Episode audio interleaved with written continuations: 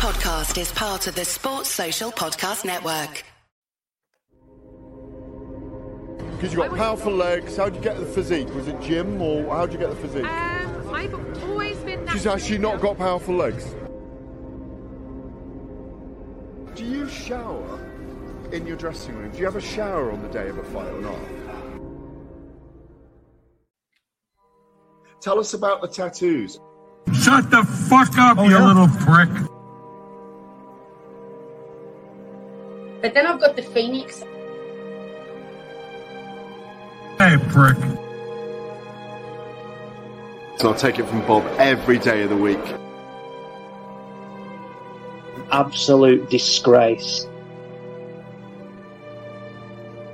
I'm sure no one will mind. Move him out of here, D- Darren. Ricky Hatton didn't go over for his fighter because he risked getting abducted and sold into sexual I never said that. Both have been rape victims. I'm not watching Frank Buglioni live on a Saturday night. You're out of your mind. Jesus Christ, get yourself a life. He's actually a uh, priest. Yeah, yeah.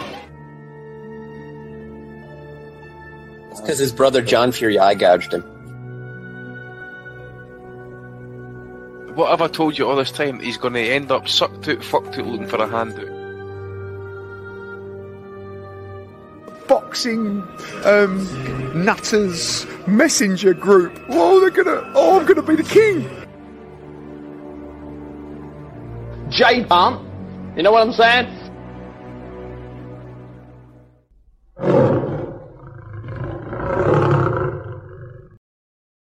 Welcome, everybody, to the 542nd edition of the Boxing Asylum Nuthouse podcast.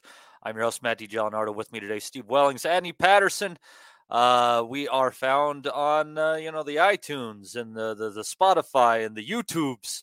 Um, and we're uh, part of the Sports Social Network. Worst decision they ever made, but uh, we're just proud to be part of the team. Can't get rid of us now. oh, you're stuck. You're stuck uh, with us. Uh, much like uh, we were stuck defending the rest of the world, but that's another conversation for another day. Well, here we are, the day after a Canelo fight. We said the undercard was going to be fire. Well, don't be sad because two out of three ain't bad. But let's get to the main event first. Going 12 rounds, disappointing me and many others, but Canelo Alvarez getting a wide decision victory over Jermell Charlo. In a fight when it was first announced, I thought this was stupid started warming up to it. Then I remembered I still thought it was stupid, but the undercard was very, very well matched. So went with it. Charlo getting dropped in the seventh round, maybe picking up a couple of rounds here and there. Uh, just uh, kept in place by uh, Canelo's power shots. Hands kept at home more often than not. Um, he didn't do much there. Um, and Steve, he uh, he said uh, after the fight that he dared to be great, and I, I would argue no. You, you dared to sign a contract uh, but you didn't dare to be great. Um, he, he looked a, a, little flabby, you know. Uh, I don't know. Well, I wasn't uh, impressed with uh, Charlo m- much whatsoever last night. I thought Canelo looked good, probably the best he's looked in about a year. Yeah, it's interesting, Matty. You actually pick up on something I had written on my little little pad of notes as well. There, actually, about Charlo's post-fight comments. He he touched uh, some of the modern sound bites, as you mentioned there, I was daring to be great, he said. A friend of the pod, uh, Declan Graffin, picked up on that one as well. Uh, we now know that daring to be great means you accept the fight, and that, that's enough. You don't actually have to win it or even be competitive. As long as you accept the fight, you are daring to be great. And also, this is yet another Derrick James fighter who went on to say, in fact, I think this is the first thing he said when Jim Gray put the mic in his face. That wasn't me in there. He said that straight after the bout, if you listen. Frank Martin also said that. Errol Spence, well, just uh, he was he could hardly string a sentence together by the time he'd finished against Crawford. But he also said something as well, both after bad performances or defeats. So that must be the official party line from that gym at the, at the moment, or there's no urgency whatsoever. I'm not really sure what Derrick James is doing in the dressing room before fights. They must be burning incense candles or something, or or playing whale music because these fighters are coming out absolutely comatose, and it's showing in the ring as well It was the weakest display of Charlo's career. I don't think he carried the weight very well. He looked slow and reluctant. He said again afterwards in the post fight that he came in at 173 pounds. Well, it, what the I when as soon as I saw him at the come in at uh, over 167 at the weigh-in, Steve, I'm like, Mm. is this guy stupid? The one thing that you definitely have in this fight is the speed advantage. Use it the most that you can, and he's got those 154 pound belts down there still, and you you want to bring yourself that far up. I don't know. I would have rather seen him 162, 163, a little bit firmer in the stomach.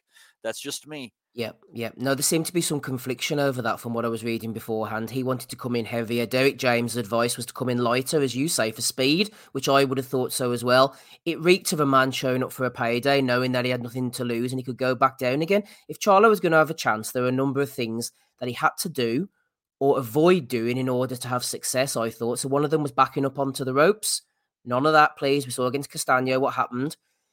The jab had to come out nice and strong and firm. He was neglecting the jab or only throwing one jab at a time. He was circling, circling constantly, moving out of range. Every time Canelo threw a flurry of shots, Charlo's instincts were just to avoid them and leap in and grab hold of him. I don't know whether he had a plan or not. That said, Canelo played a big part in it as well. The body shots were thudding, especially the left hand. They were working for him. He was loading up at times. This is this new version of Canelo tends to do that, hitting arms, gloves, uh, pushing the glove in the face, hitting the, the hips and the pelvis or whichever kind of region he He's could a, hit. he, he's a low output, hard pressure fighter. He, Mhm. he, he his pressure isn't with his hands; it's with his feet. He is pretty damn good at cutting off the ring more often than not, too. I mean, he, he might not always be throwing punches, but he's usually in a place where he can if he wants to. Yeah. Uh, well, you would think then that case that strategy, those tactics would lead him to gas later in fights, and that was when we thought, well, I thought that Charlo might come in, but there was nothing to deter Canelo from stepping inside. As I said, the jab, the power shots, the uppercut. He tried the uppercut a couple of times. I thought it might be there for Charlo. He couldn't land it. He was afraid to throw it, and Canelo dictated the range, as you said, Matty, the terms, when and where they were going to fight. Unless you have the Floyd type of accuracy and precision against the green version of Canelo, you've got to outwork him. You've got to outbusy him. We saw Bivol do that. We've seen other fighters do that at times. Charlo was not active enough for, for that approach. And afterwards, he he was calling out Terence Crawford and all. It was the most animated I've seen him all night, calling out Crawford. He's setting himself up for another fall, trying to motivate the crowd and all. He'd get absolutely blasted. His power didn't carry at all. Nothing he landed all night bothered Canelo. He was never the biggest puncher, I don't think, at 154. If you remember at 154 against the likes of Harrison and Castano, most of Charlo's joy came from catching opponents with flush shots that they didn't see coming, which is a skill in itself and down to good timing. But Canelo wasn't present for those kind of shots. He wasn't leaving himself open. So Charlo was throwing these kind of keep me off, fly squatter shots. He didn't want to open up for that reason. He he would have got um, countered and hurt. And also uh, for Canelo, just before I forget my train of thought, um, he's got two fights left now, as far as I'm aware, on this Showtime deal. This fight was a waste of time. We learnt absolutely nothing at all. Hopefully, he's going to fight Benavidez next because people are calling for that. And Canelo is the kind of guy, Matty, who reacts to fan pressure. And the pressure's mounting on him now to fight Benavidez, I think. And once the Mexicans start saying, this is the fight we want to see, you'd think it would be in Canelo's interest to fight Benavidez sooner rather than later. Because the way he waited out Golovkin, I was thinking about this earlier, he aged him off and then picked him off when Golovkin was near 40 years old. But Benavidez is only conceivably getting stronger unless you factor in the struggles to make 168. That's what I'm thinking. It, I, I think it, it, it's beneficial for him to push that fight as long as he can. So if this is a three fight deal, I'd be looking at September next year if I was Canelo. I mean, the, that little extra bit of time, Mhm. I think it matters in this case, maybe. Yeah. Well, I, I was wondering about that because I was thinking, well, Golovkin, it's the age. Benavidez is only going to get stronger unless the weight is cutting into him. So we, we're assuming now Andrade is going to fight Benavidez, the winner of that.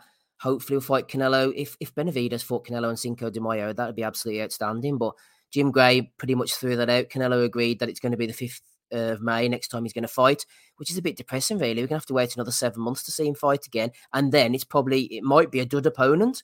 You know, we just don't know. And I wonder, just finally, Matty, sorry, before I let Andy in, if Jermell's pitiful display might have hopefully put the dampeners on a Jermall fight next from a selling perspective.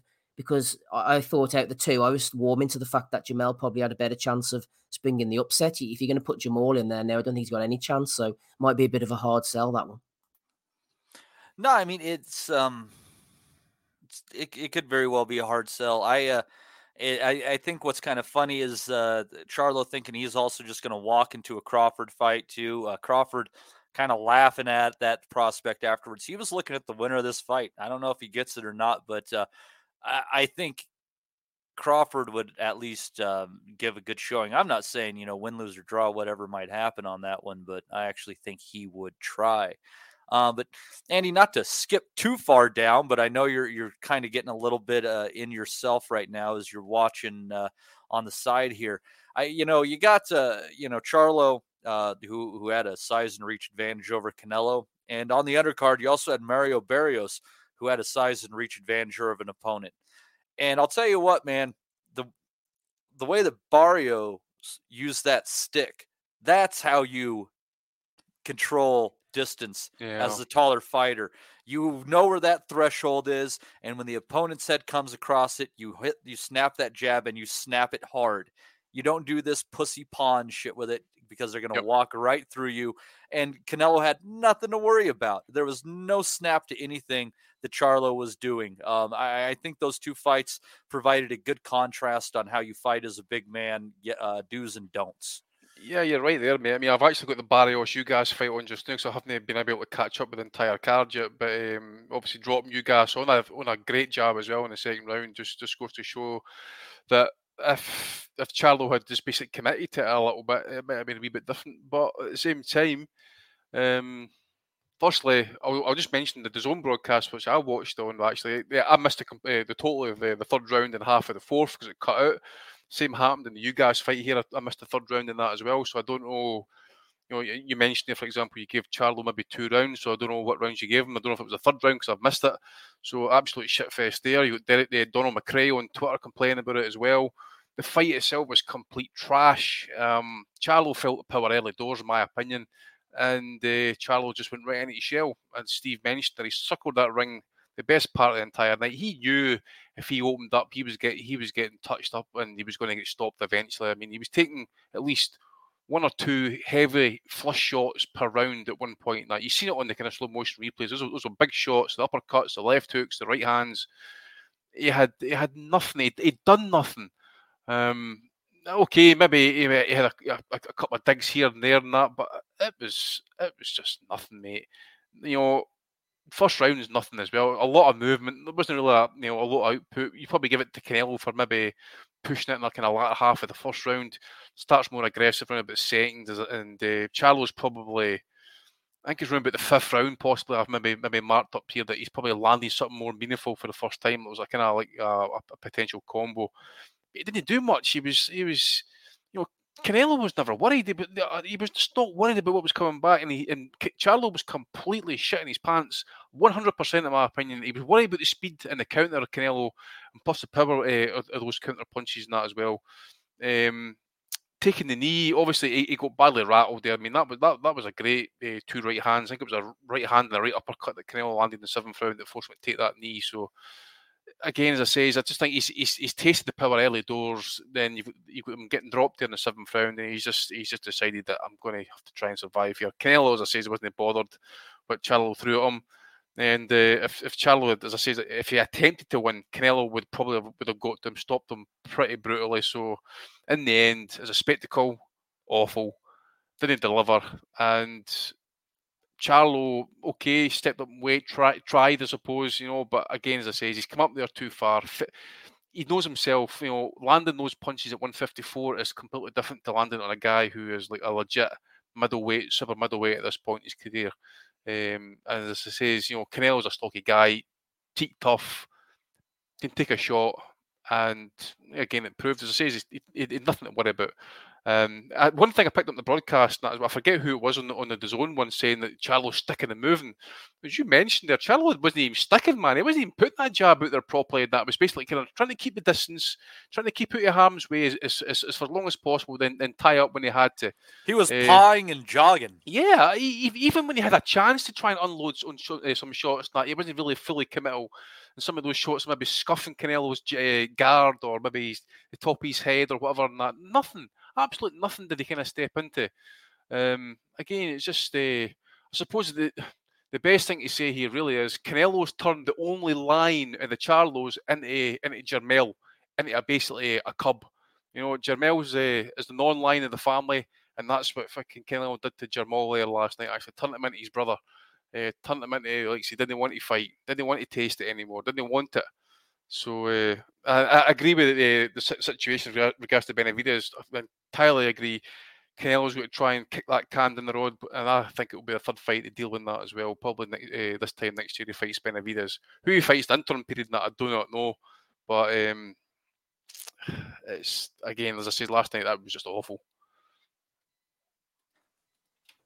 Yeah, it uh, is generally awful. I, I tell you, there's um, Steve. I just uh, man, there's something fucking wrong with the Charlo brothers. Uh, th- that's um, the basic of it. Like they stay out of the ring for a long time. They're they're always out screwing around. They've got problems with each other. I think everybody remembers that uh, video before the uh, uh, Spence Crawford fight between the two women um, and they thought one was involved with Crawford. No, that was one of the Charlo's wives fighting the other Charlo's girlfriend.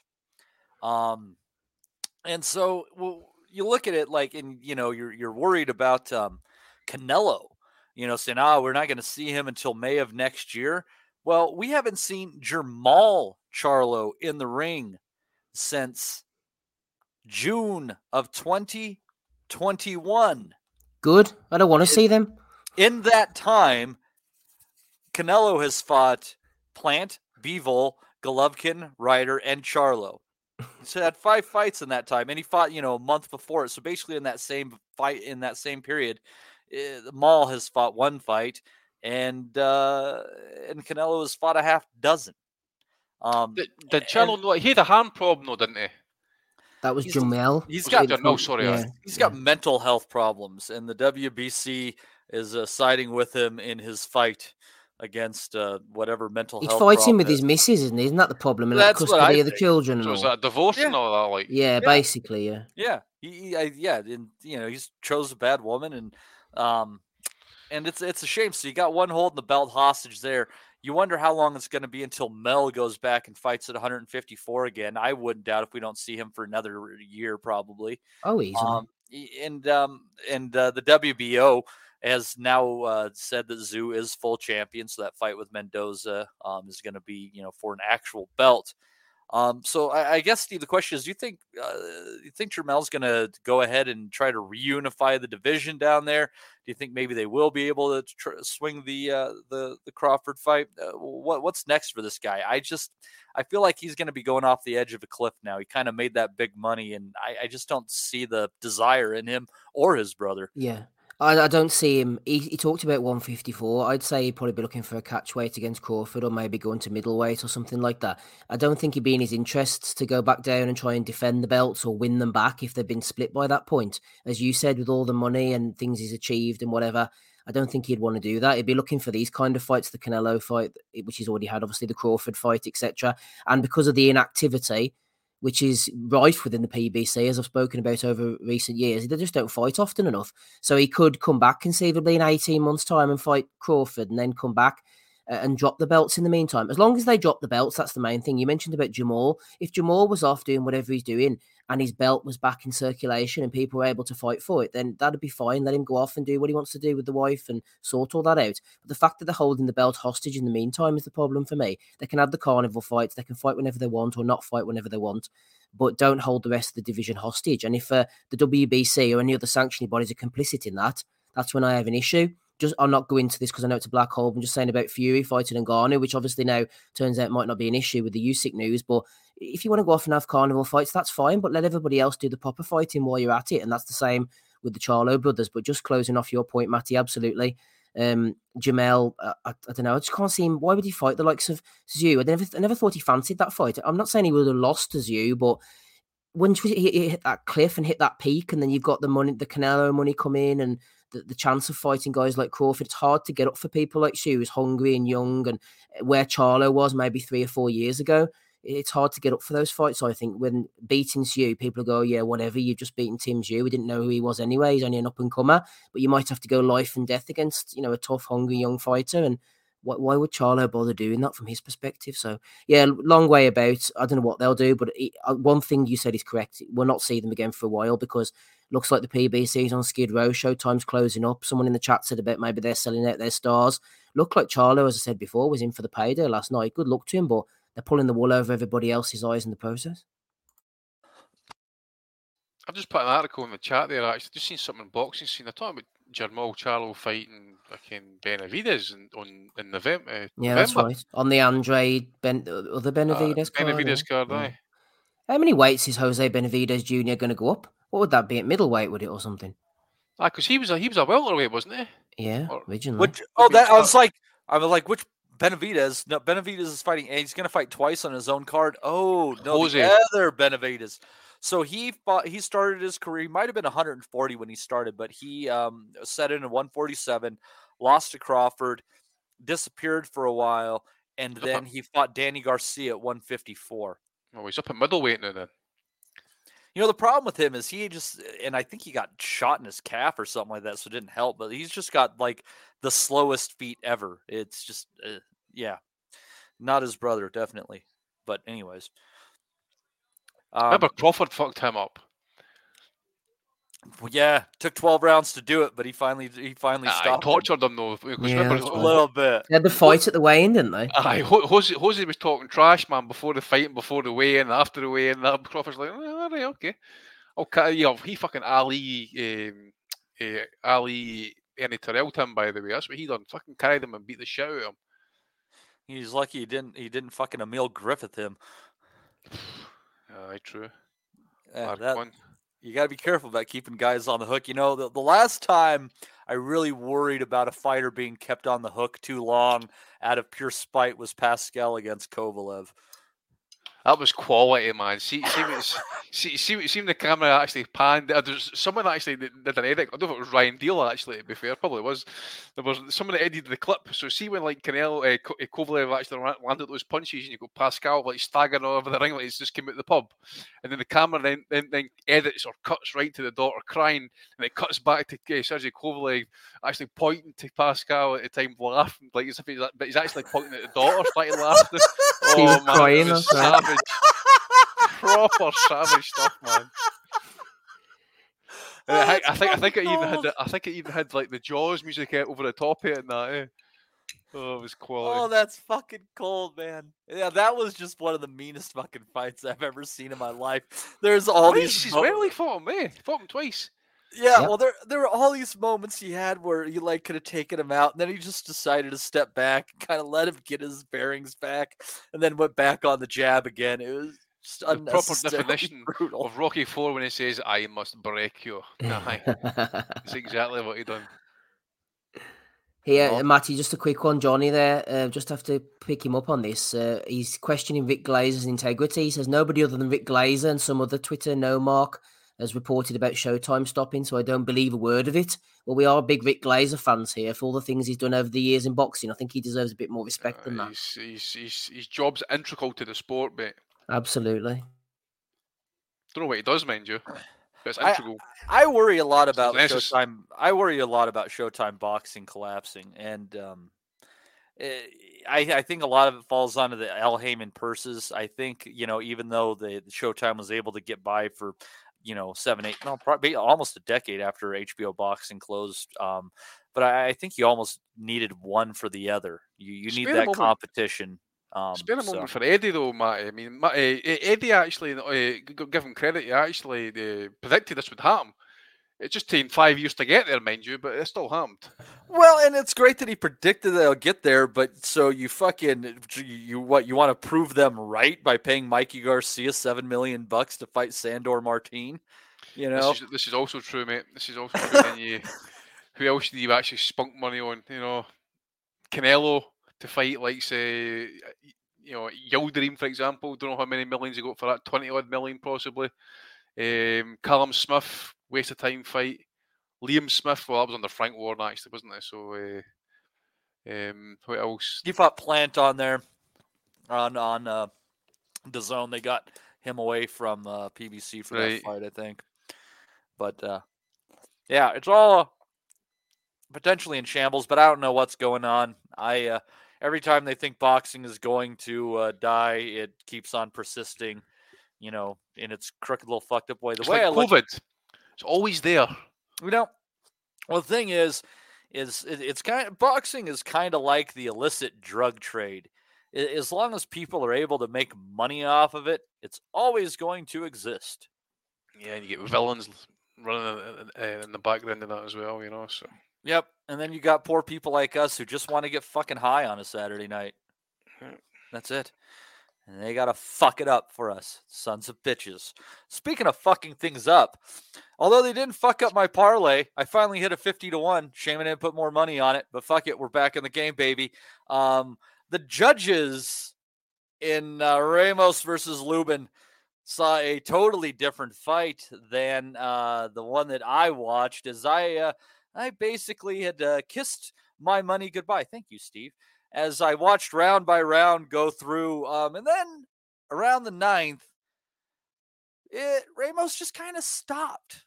Jesus Ramos, you just kind of stopped, like uh, kind of like De La Hoya Trinidadi. Uh, not as much running, but uh, nonetheless.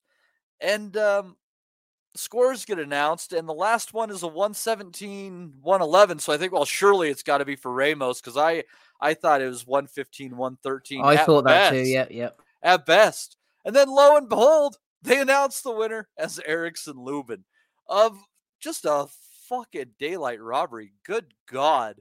Um, I, I think maybe based on his jab, if you're not a huge body punch score, which I, I was kind of thinking in my head, oh, you never know. Um, because that was basically the difference in the punch stats. You know, uh, Lubin's jab was good. Um, and maybe they snuck a couple of those early rounds to him. But I thought maybe at a push the draw might have came into play.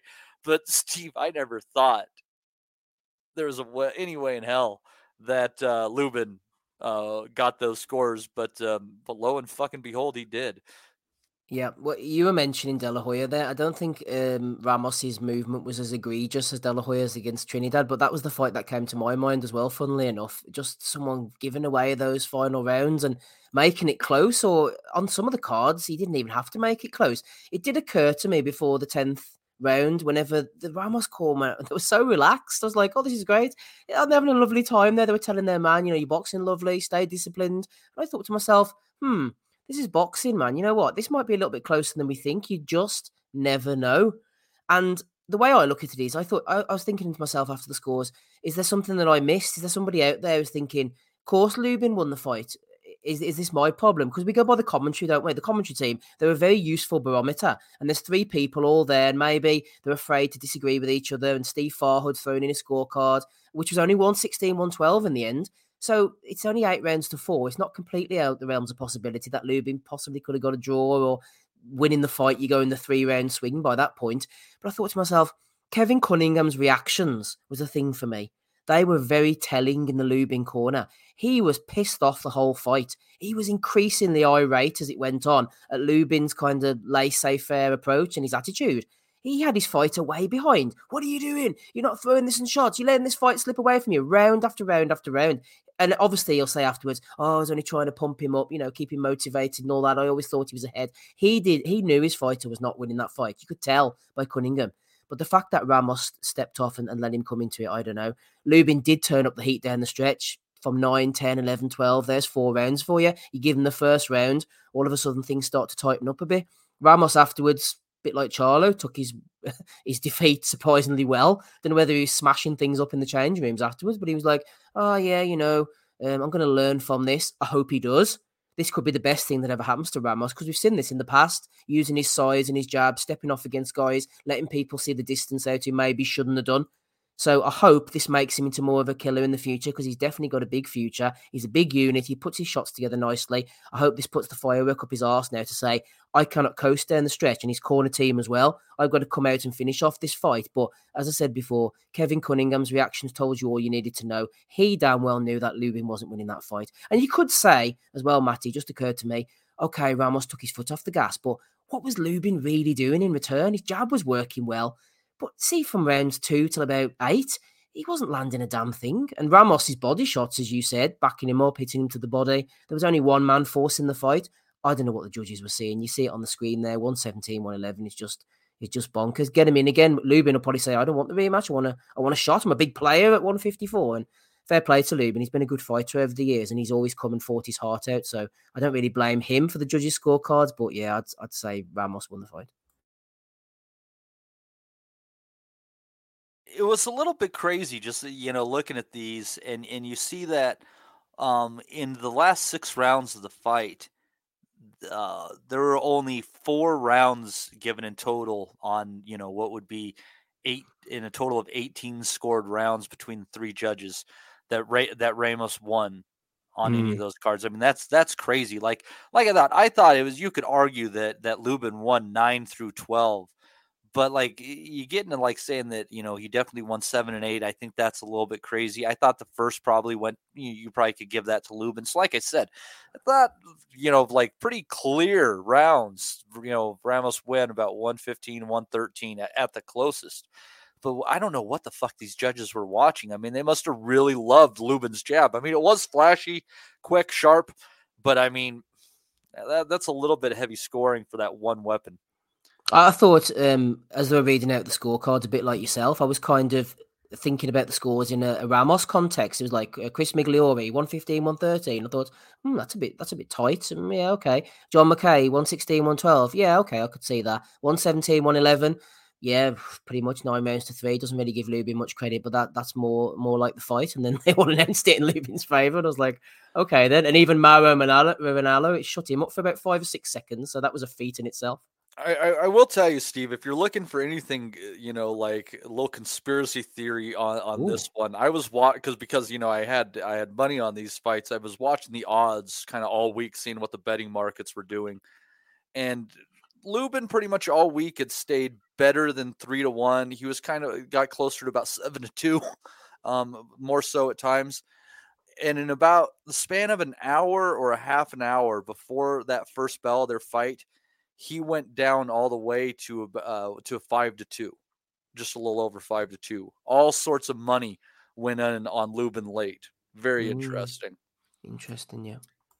So anyhow, um, you never know what's going on. It is boxing.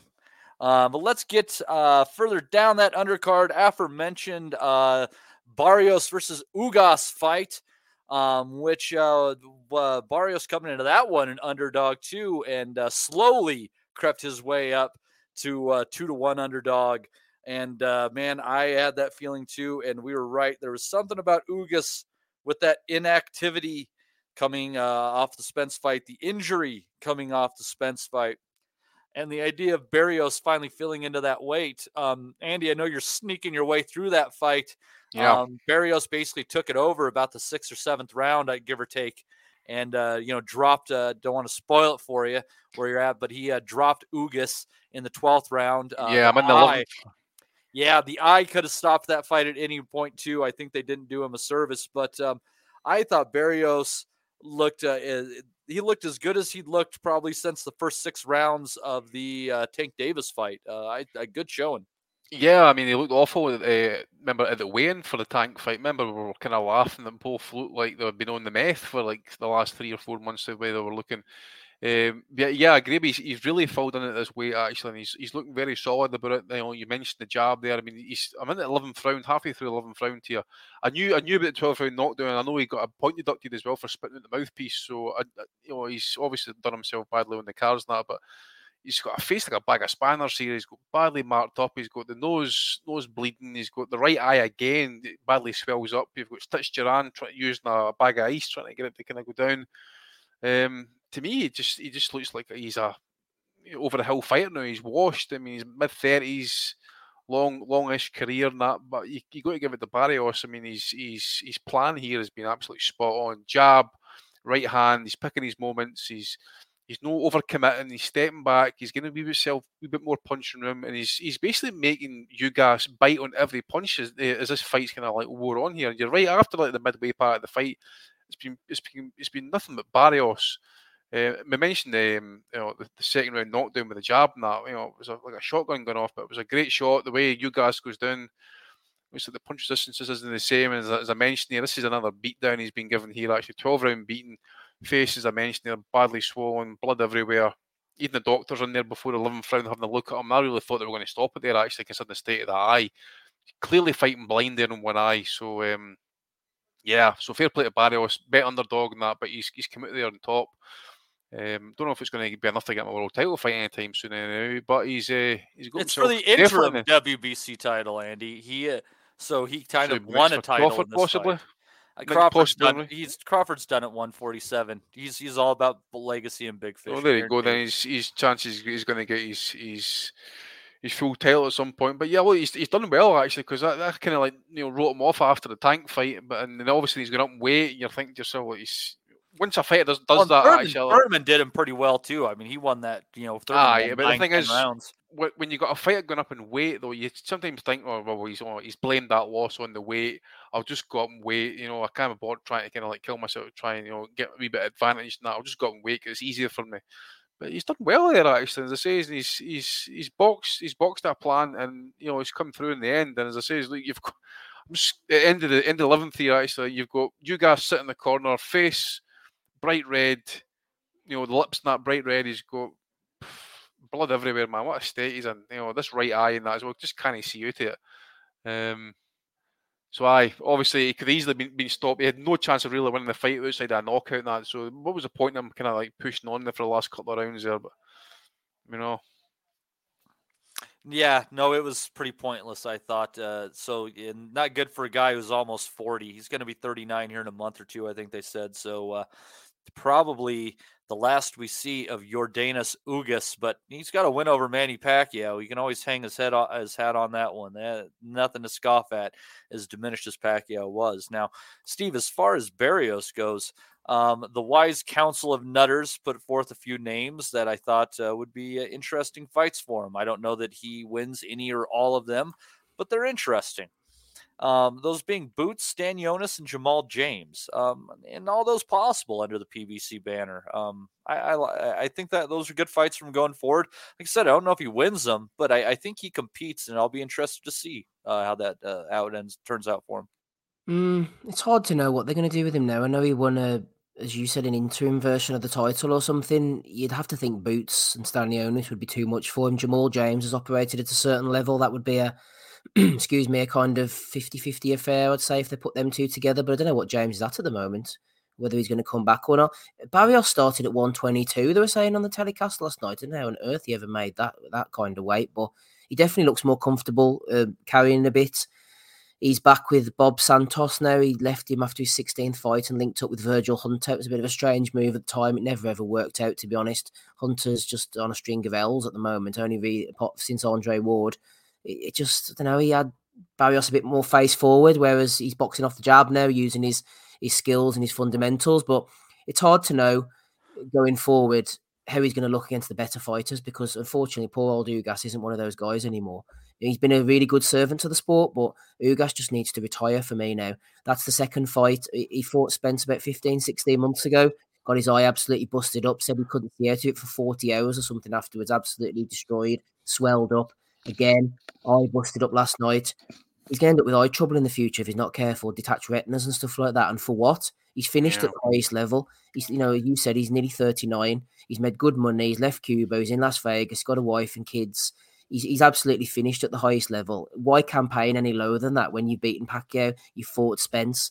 At one point in his career, he had four, was it three losses, four losses, and he looked like he was on the way out. And the PBC, fair play, they stuck with him, came back, had that unfortunate fight with Port, Shawn Porter, where we thought he won, ended up causing the upset over Pacquiao, looked really good that night, got his big money fight against um, Spence, and then got another payday last night. He doesn't need to keep fighting anymore. There's nothing more they can do with him. He's made good money now. He needs to just hang up the gloves, I think, because he's got nothing left to offer at the top level other than getting battered by people and having his eyesight destroyed or not being able to see for his future. So I'll give a shout out to you guys to retire. And as for Barrios, I think there was a right fight at him for him, the right style at the right time last night.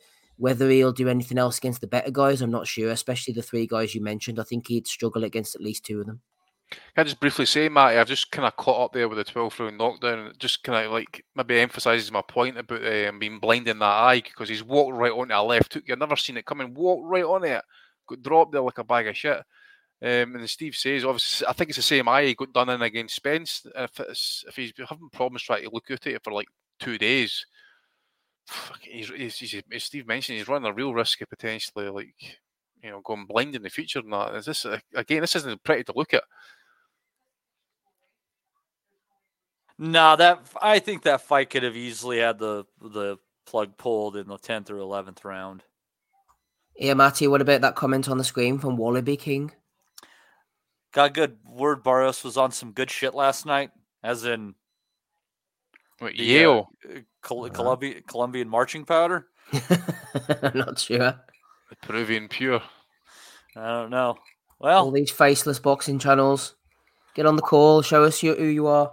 I I would uh, I wouldn't be that bothered by like seeing a bunch of people uh, you know fighting well on cocaine. You know, we, we saw like the weed boxing. Why not have cocaine boxing where you got to do a line between rounds? That would be the kind of event that I think could bring in the viewers. Uh, would you watch cocaine boxing, Steve? See who had, Uh, see who had the first heart attack.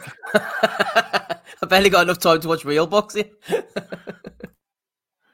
That's for misfits, though. That's that's what the misfits boxing should be. Eh? You should get get Cali Sutherland as a fucking local dealer walking with a big, ma- big, big, massive bing of ching, put it in there like in between rounds, as you say, Mike. Right, boys, have a sniff before each round, and the way you go. Alright. They could do it in Thai. Was it Thailand that's doing weed boxing, Matty? We were talking about the other Yeah. day. And you know, I think maybe extend it to five minute rounds since you know stamina might not be as much of an issue. Yeah, and then you have a, a drugs test at the end, and if you test negative, then you get banned from the sport. Yeah, no, we, we all have to be on the same playing field, Steve. We're not cheats in the cocaine boxing league. So, um, yeah. Anyhow, back. Uh, meanwhile, back at the ranch, uh, Wallaby King said, "No, PEDs, not cocaine." Well, that's not as interesting. We'll find out. Yeah, if you tested positive for the fight, uh, we'll probably know by Christmas, right, Steve? Yeah, well, he wasn't on a Matchroom show, so um, the testing probably won't catch him. But yeah, we'll find out in three years' time once he's had a retrospective ban. Although you wouldn't know these days because being out of the ring for three years is pretty much par for the cause. Yeah, maybe that's what happened to uh, Charlo. Maybe they just uh, he's on a drugs ban, but uh, they they thought like he was like Michael Jordan. You can't admit he was gambling or anything. So just in all seriousness, retired. in all seriousness, I'd say there's more than there's probably many cases going on in the sport at the moment where people have been out and it's because they've been inactive that we think they've been inactive or can't get a fight or they're injured or whatever and they've been serving a ban uh, uh, or something like that. I wouldn't doubt that entirely. Such an interesting sport. If it's, I, you, you got to wonder what would boxing quietly self police police itself. What? I, I just don't know if if No, we could got, ever- we've got Matchroom doing in-house drug testing. How could that go wrong? There Yeah, could never be any bias. They're they're there not. to protect the fighters, and that is all. Everybody's against drugs in in boxing. Everybody is. Nobody wants to see drugs in boxing until somebody gets popped, and then the first reaction is to rally round them, threaten everybody with lawsuits, try and get them off by the last minutia that you can, and then back to the next thing. We're all against drugs again. We're, we're all, no, we're against this. This is bad for the Just- sport. and try and destroy organisations while you're at it and that as well. Eh? Trying to kind of like flex the ego, fuck up the entire sport. Well, that's why if you just accept the idea that they're all on drugs, you're never disappointed. If they pop, it happens. If they don't pop, uh, onwards we go. Uh, sun, sunrise, sunset.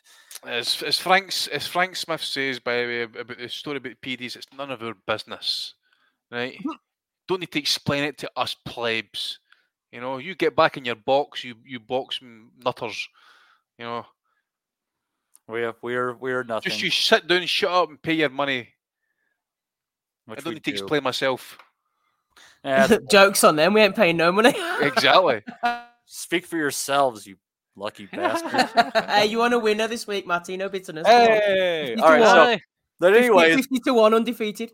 of, of the place, yeah, me, uh, the place where we really won, though, gentlemen, was for those of us that got to watch the Elijah Garcia Armando Resendez fight, which was an absolutely brutal war until the eighth round. Uh, when Resend- when uh, Resendez went down after Garcia landed a great left right to the body, then a right uh, hook upstairs combination, flooring him, And then uh, Tony Weeks stepping in when I, I think Resendez was shockingly uh, able to continue as much as as many shots as he had taken. But uh, hot damn, this is a great war through uh, eight rounds. I don't know what the young Elijah Garcia's ceiling is, but god damn it, Andy, this guy's going to be fun to watch while it happens. Yeah, I mean he was he was 19 at the time when they beat Amilcar Vidal, and you know a, a really a really impressive performance for a 19 year old kid at the time. Was really impressed by him because you know Vidal was getting a wee bit, wee bit of a push in that he had been getting prominent roles on Showtime, and he just got like taken apart. Uh, really enjoyed the fight, I must admit. Um, I know he's only 20 year old, and obviously a wee bit youthful exuberance, and that. I like to see him maybe just kind of like stop kind of holding his feet too often, maybe just take a wee step back and look at what he's doing in that because I just, I just thought he just took punches there or took some punches there last night. He just didn't need to take. Well, what I kind of saw Andy on that is it kind of seemed like what Resendez was able to do was was get inside and then kind of work him around Yeah. until until he had Garcia squared up, and Garcia didn't even know how he got that way. Yeah, but then obviously he's, he's staying in the pocket, but then he's, he's getting his own shots off at the same time in that as well, or, or by way of response. And you could tell he was having the finishing word, especially in the kind of latter half of that fight. The the right hook for I think it was the first knockdown, I think it was, was was brutal, and that, that was it. That was the end of it. A lot to like about the kid, and as I say, twenty year old. What weight was that again? Because obviously twenty year old, he's still growing. 160. 160. They're shooting to try to get him in a 160 belt. Yeah, he's 68 will be, will be his, will be his column point in the next couple of years, I'd imagine, once he completely fills out. But uh, there's a lot to like, and plus with him being being a southpaw and he, he can dig, it's going to be problematic. A wee bit like Opetaia in that as well, who who we'll get to. But uh, a lot to like about the guy. Uh, as far as for his ceiling, we don't know at this point, obviously, and I, and I didn't want to predict it just now, but he's certainly going to be in hell of a fun fights. And if it comes down to it, um, I think he'll be one of those kids in that as well. If he's in a war, he's going to go out in the shield in that as well. So it's uh, interesting times. And I think it should be quite fun times watching this kid as well. So definitely Well, keep an eye on him. I'll tell you what, Jose Benavidez moving up. I, I kind of think that fight's interesting at 160 pounds. I think that has fucking bloodbath written all over it. Um, so yeah. Um, but uh, you know, this uh, you got to be careful, Steve, about taking so many shots to the head and and uh, and the like. You might have a, a short shelf life, um, but there's plenty of time to improve for this kid. He, he can obviously bang a bit, um, but uh, but fights like this to open up a telecast, and th- th- this was a good, good one by Haymon. Uh, great great matchup here. Um, just total fireworks to kick it off. It, it kind of died out obviously with the uh, the uh, Ramos uh, Lubin fight, but th- this was a good uh, good affair. hmm Yeah, I don't get much right these days, but I was saying, to be fair, the last few weeks in the lead up that this was going to be a great fight. I couldn't see anything else because both guys very leaky defense. As Andy was saying, Elijah Garcia seems to enjoy taking shots, and against the best guys who can punch, that will come a cropper. He had a bit of struggle with Kevin Salgado, who stood off and used the jab and was a bit more negative. He couldn't break him down, but it's hard to look for faults now because this kid's done things the right way. As Andy mentioned, he stepped in to the Showtime to fight Vidal when he was a big puncher, very raw. But Elijah Garcia came from nowhere really and said, "Yeah, I'll take that." He was he was a father at 16 years of age. He's married the woman as well, and so he's so he's done his responsibilities there, and just seems very mature. He speaks very well for 19, 20 years of age, and in the ring, he's ex- excitement personified, and it was never gonna not be a firework fight between these two guys. Resendez has really improved since he lost to Marcos Hernandez. Uh, he hooked up with Manny Robles, who's taught well, he taught him a little bit of defense, I suppose, how to use his offense better against Jarrett Hurd, who's washed up really at this weight. Uh, Resendez looked good. He's, he's slimmed down. He was a bit podgy in the past. He's definitely taking things seriously. And they just went at it, the two of them. It was a fantastic uh, war for as long as it lasted, and a really nice finish. The sort of right hook to the body, left hand, and then the right hook upstairs as well hurt him. And I will slightly take issue with the stoppage. I was the same as you at first. I'm not a Tony Weeks fan at all. I can't stand him. He does my head in. And and I was ready to write it down. Trigger happy Weeks jumps in again. But I just watched the replay. And whenever he got up Resendez, he sort of wobbled back into the ropes a bit and they went back at it, caught a couple more shots. And his the way his hips are sort of swaying and his head, he did look like he was hurt. I could see I could actually, to be fair to Weeks, I'll give him his due this time. I could see why he jumped in. And I know it's no measure of, of a stoppage, but Resendez wasn't really complaining that much. And I think on the balance of things, Weeks probably got this one right because Resendez was going to get his head knocked off. And you know, I love to see a, a good proper stoppage. So, um, yeah, Garcia, for as long as this ride lasts, it's going to be exciting. Yeah, I, I don't think that uh, anybody's going to be complaining about Weeks like they were in the Rolly Barroso fight. Uh, Mhm. it, nothing, you know, like th- this is like kind of like, eh, maybe you could have let it go on a little bit. Yeah, longer. I thought that at first, uh, but yeah, I'm not. I'm not so sure. But either way, yeah. So, but yeah, that was a, pretty darn good uh, card there. I was unable to catch the YouTube stuff uh, in between, uh, but uh, was able to get another victory on there. Uh, Frank Sanchez able to pick up a W as well. Um, be interesting to see what they might do with Vosdik. Actually, I think he's still around 175 pounds. Um, unfortunately, I uh, I was trying to watch uh, two things at once, and uh, my brain couldn't handle it, and I just kind of dozed off before the Opetaia fight started. But Andy, I knew going into that fight, and people were kind of like, "Oh, I don't know, you know, maybe that Briedis was a fluke." Guy, he was a young Olympian. He's got a really good, uh, different, uh, you know, set of punches. He's got good variety to his shots. Tough son of a bitch fought through uh, a, a broken jaw. Um, Andy, I knew that he wasn't going to lose to uh, Jordan Thompson. Uh, so this fourth round stoppage, not a surprise to me whatsoever.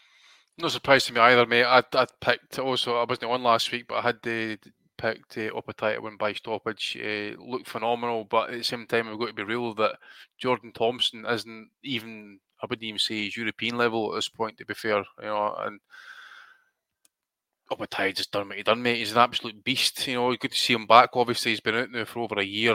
I think he got his jaws broken in two places uh, against Briedis. You say battle through it and he's he, another one is going to be a problem. All action, um, massive, massive puncher. I mean, that I forget what shot it was or what round. I think it might have been in the third. He, he hit Thompson kind of nearer half of the third round, kind of like you know toward the back end, and it fucking lit him up big style.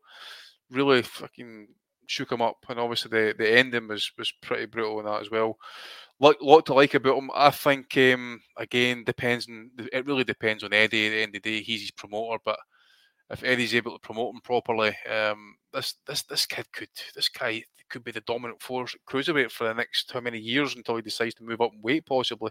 Um, I'd, I'd have him definitely favourite to beat Billam Smith, uh, Marin, who holds the BA title, and I would probably say he beats Badou Jack in that as well. Um, whether he can get the fights made, I don't know, but as I says, uh, a lot to like about him. But I'm going to pump the brakes because it is Jordan Thompson. But at the same time, the Mairis Briedis fight is uh, holds a lot of credit for me because as I say Brothers was a top five cruiserweight at the time.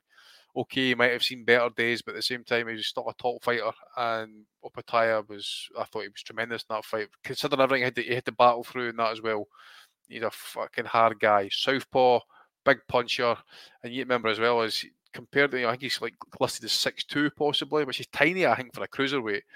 Thompson was was dwarfing him in terms of height, reach, and he just he just he just walked through him. Absolutely walked through him. We had nothing for him, Jordan Thompson. So uh, another one who's probably been a victim of kind of like ranking and success with these shitty bobbles that we can get these days and that. But um, job done, trash taken out, and Opetaia moves on. As I say, is, uh, in my opinion, I think if uh, if he keeps going how he's going and stays injury free, that guy's going to rule the cruiserweight division.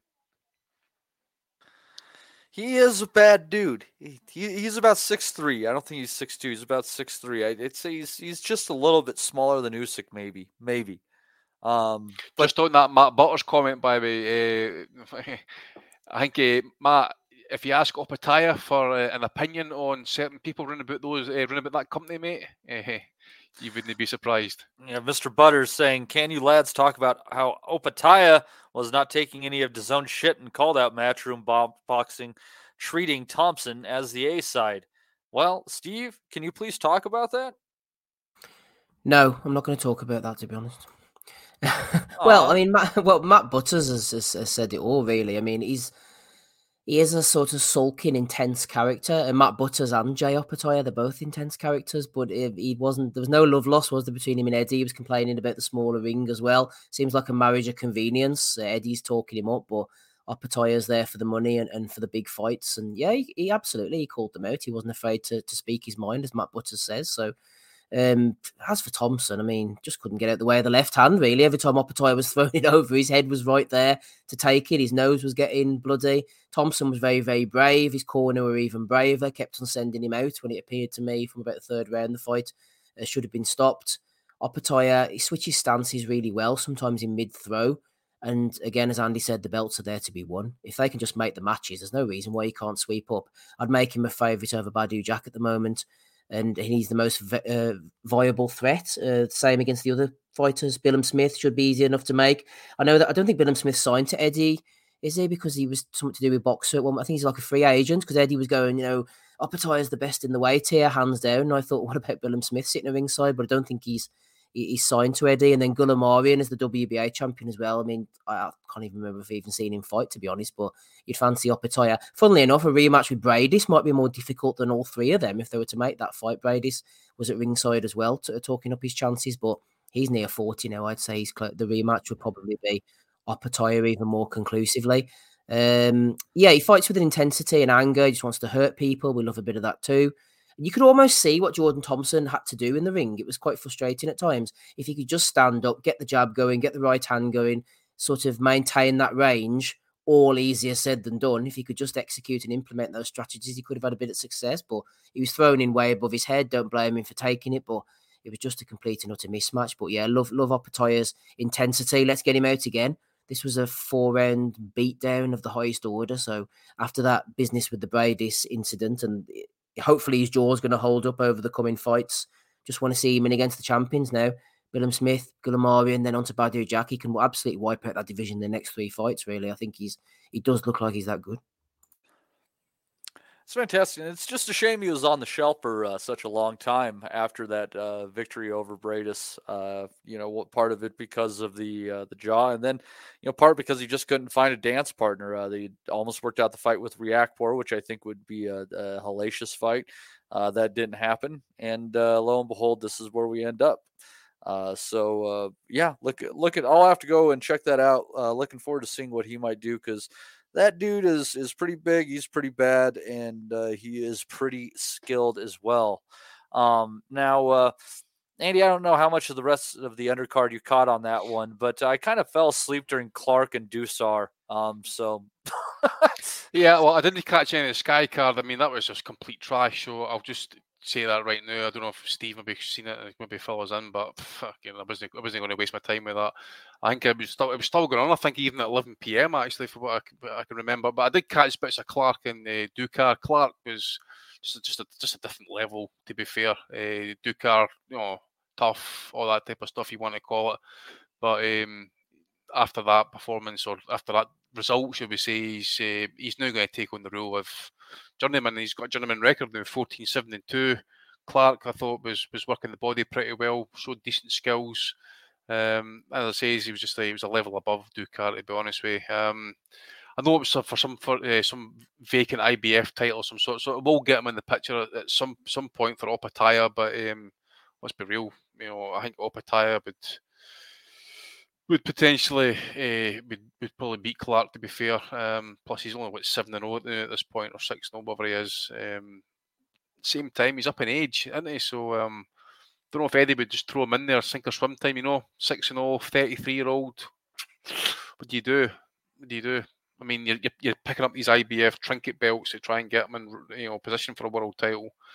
Um, hasn't he fought for a British? Um, I don't even think he's even fought for a area level title, for example, either. So, you know, it'd be a good thing actually. You know, fight at uh, title championship level and that. Do the ten and twelve rounds, and you know, make the weight. You know, breeds good habits. But it's all about getting in, into position for world titles, I, I suppose. Steve, uh, did what? Did you catch that undercard? And if so, give us a rundown. Um, no, I'm feeling a bit run down just listening about it. Uh, to be honest with you, the Clark Dukar fight was on at the same time as Wallin Gassiev. So I was flicking back and forward, but I couldn't tell you anything about it. Dukar, I've heard of him before, actually. I'm just looking at his record now. Who's he fought? I thought he was a complete he jobber. I think he fought, he, he, fought in the UK. I think he, he, he yeah. fought Thompson. Nah, it was about a close fight. Mike Perez, oddly enough, that was the fight I was remembering. He fought Perez out in Dubai. Oh, yeah, he's fought Chris Billam Smith as well. Uh, Kevin Lerena. Yeah, he, he, seems durable enough, actually. He's not one of these guys who comes over and just falls over. He's only been stopped once. Uh, who stopped him? Let's have a look. Oh, that was the Perez fight, indeed. Yeah, so he's not he's not the worst, but when I seen that undercard, it's just like, nah, man. Rhiannon Dixon, I saw a ring walking. That was all I saw of that. Uh, I watched uh, at the end of the Scotney fight. I flicked it over when they were just about to read the scorecards out, And then they said, "Oh, uh, Laura Soledad Griffa looks happy just to have gone the distance," and I just turned over. That's enough for me. I'm not going to be interested in that one. Uh, Shannon Ryan, no, I, I didn't. I didn't. Matty, I'm just wasting your time. I didn't see any of it. Yeah, rough time. I I, I was watching football uh, during the uh, well American football Oh. prior. Yeah, I'm sorry. Uh, during that, we got tough decisions that need to be made on Saturdays. But anyhow, anyhow, uh, that uh, I did catch that uh, the the uh, fight between Wallin and Gassiev again was able to uh, catch it uh, after I kind of dozed off trying to watch the Clark fight along with that at the same time. And God love Otto, he didn't want to be the come forward guy in this one, but uh, he, Andy didn't have to. He just kept putting that jab out there, Yeah. uh, outworking Gassiev. Uh, hurt him, I think, in the sixth round uh, at one point. Uh, Gassiev might have pulled two or three rounds out of there, but the, the fact that I believe this was a split decision. Oh, Uh, I told you guys I thought Cat that I thought that Wallin was going to get robbed, and they, damn well tried. They They damn fucking, well tried. they absolutely tried, mate. I mean, not only did the judges who actually gave it to to to Wallin quite rightly, but they had it far too close 115, 113 twice, and then the other judge who had it for uh, for Gassiev 117, 110. I mean, talk about trying. You know, why why make it so obvious that you're bent? Why? Why make it so fucking? I mean, anybody who watched that fight could see for the first six, seven rounds, it was all Otto Wallin, man. It was just, it was um, and you mentioned he, he hurt uh, Gassiev, dipped his legs, he had him backing off. I think it was a right hook actually, I hurt him with, um, and he, he was picking him apart. You know, every time Gassiev tried to kind of jump in, he would, he would catch him with a jab, he would spin off to the side. What what was uh, down the back half of the fight, especially maybe the last four four-ish rounds, obviously Wallin's maybe tiring a little bit, and Gassiev's getting more into distance, and he's getting you know some more punches home, he's getting some more combinations and that. But for the first six seven rounds, he wasn't getting jack shit off, and certainly if he was getting anything off, it was like one or two punches here or there. Wallin was was was schooling him for the you know for, for the best half of that fight. Um, certainly like a 116, 117 type scorecard for Otto Wallin, in my opinion. Um, but my fucking god, did, did they fucking try to hose him? By the way, because as I was saying to some of the boys on Twitter, now I, I, thought we considering how, how the first six seven rounds of that fight was going, it was going to be preposterous to try and rob him at that point. It was so clear he was winning the fight. But as I say, what uh, saying, like he's coming on a little bit down the back half, and then you think to yourself, right, okay, wait a minute here. Just takes one, one of those judges to look at some of those earlier rounds and give him to fucking Gassiev, then we've got something cooked up. But 117, 110 to Gassiev.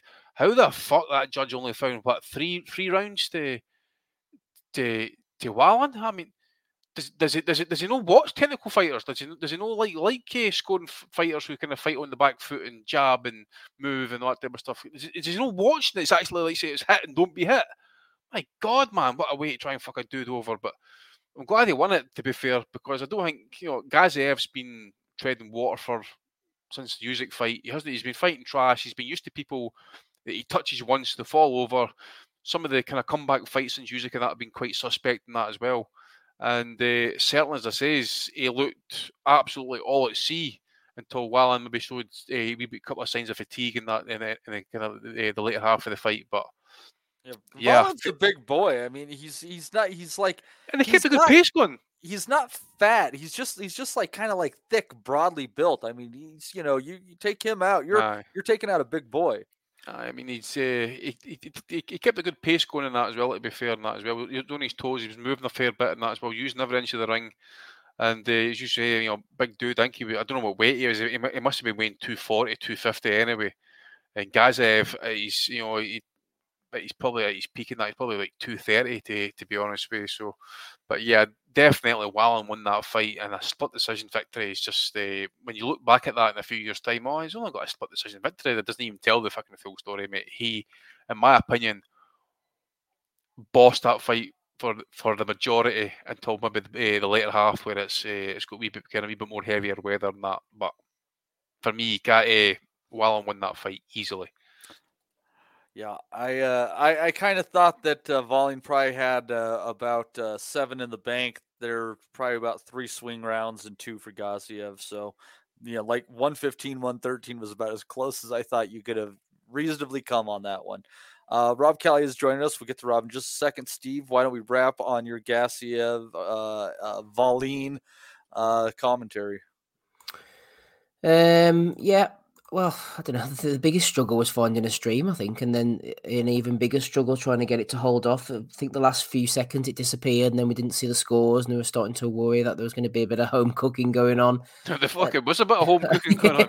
I know we didn't know what was going to happen, but it wasn't that easy on the eye. I must admit, for long stretches, it was a fairly uneventful fight. Gassiev was just, he's fairly clueless, isn't it? Closing the distance for, for such a high level fighter.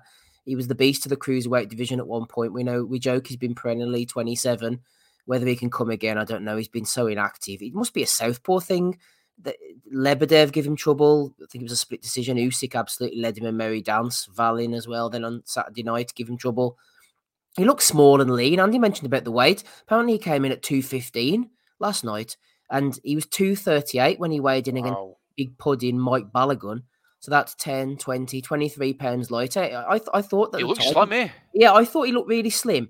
Very, very, very slim for heavyweight, and it definitely paid. Yeah, so he'd really shed about 20, 23, 24 pounds since he beat that other guy. But Wallin's main jab was his weapon. Not everything he was throwing was actually landing, but he was just able to throw a couple of jabs. And then as Gassiev came into range, he threw the right hook just to spin him and then just disappeared off behind him and escaped. And it was just time and time again. Gassiev just couldn't, wasn't able to deal with this until Wallin started to tire a little bit.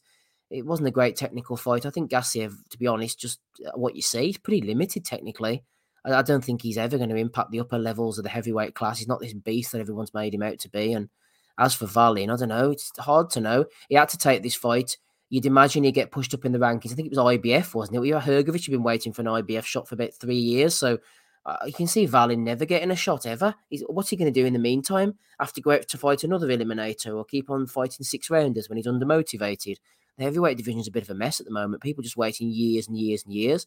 You can see Hrgovic fighting Wallin at some point for some kind of interim belt. I don't know how they're going to sort the mess. That's a decent fight. No, that would well, be, be okay. But then they'd say, well, why should Hrgovic could could say, well, why why would I fight a dangerous guy like that? I've been I'd waiting kinda- in line for ages. I'd kind of like to see uh, Wallin fight uh, Bakole. I think that'd be an interesting fight. It would be. But then they're all, see, the problem is they're all sitting on rankings, aren't they? And they're all saying, oh, I'm not going to take a chance. But then Wallin did come out to fight Gassiev. Bakole went out to fight Yoka. Who would put it on? Who'd promote that? But I, the thing is, like, but you also have to earn a living, Steve. We forget about that, and that that sitting on a ranking only goes so far. You have to still No. earn a living. I know, but from a promoter's point of view, who's going to say, right, I'm going to put down so many hundred thousand or so many tens of thousands or whatever for Wallin to fight Martin Bakole? You know, it just, why would anybody do that? I don't know. Tell me in the chat, why would they?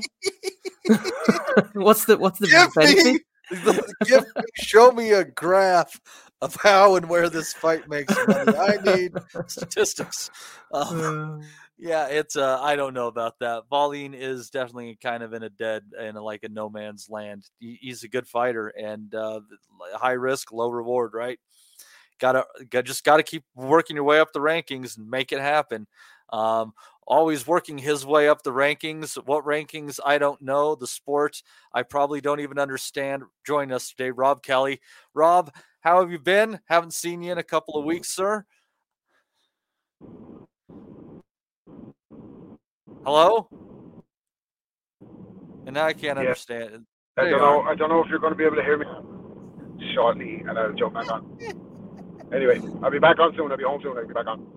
Okay. well, that was brief.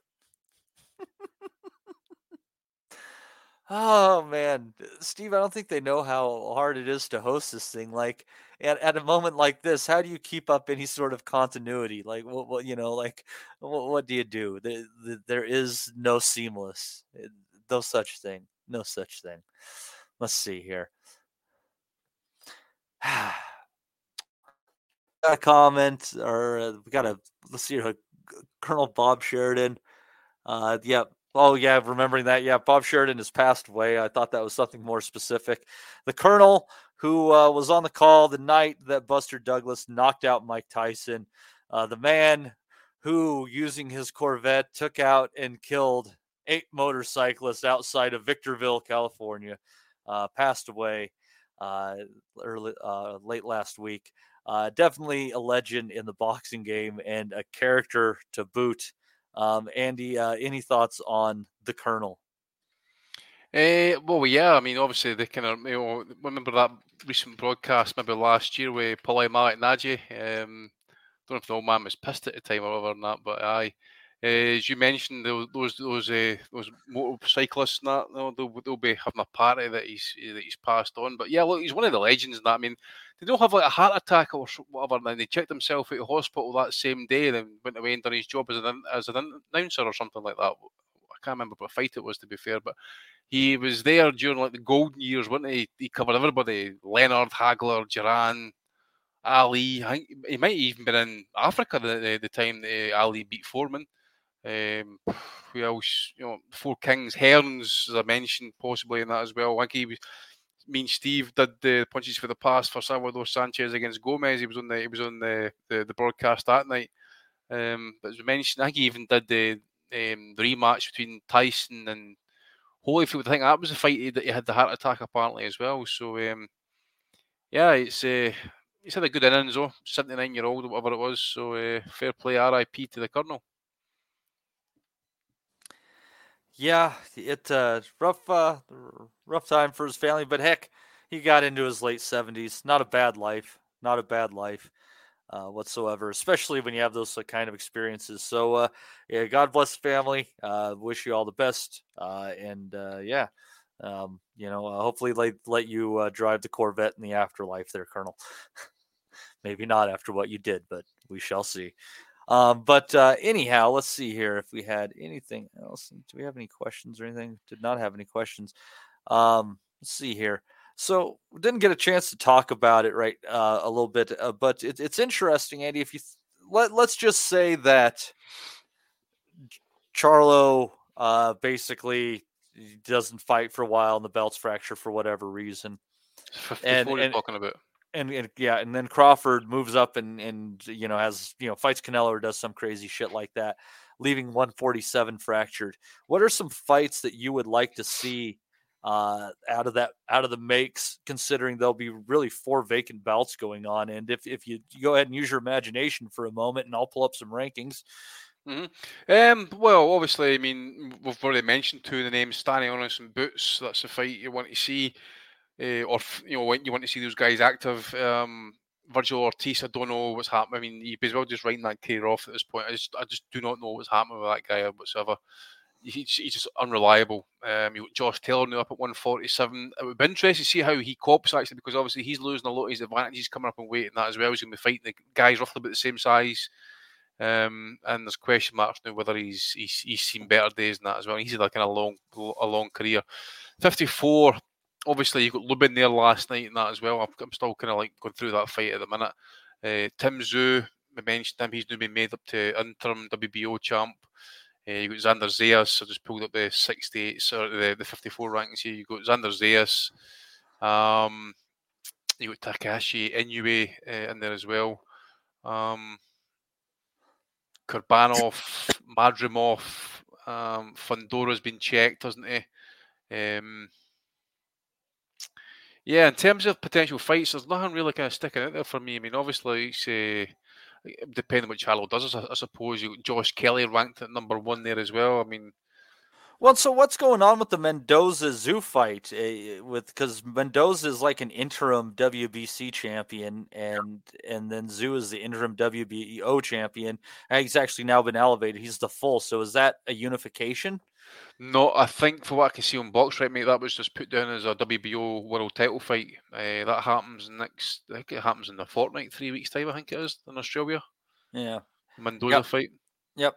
So interesting. So on that, so I think basically, so Tim Tszyu is the champion right there. So you so you could kind of go from there, and um, kind of going through looking at the rankings right there uh, based on you know uh, who is PBC. I guess you could see Tszyu defending against Ramos. Um, that that's a possible fight. Um, the IBF, God,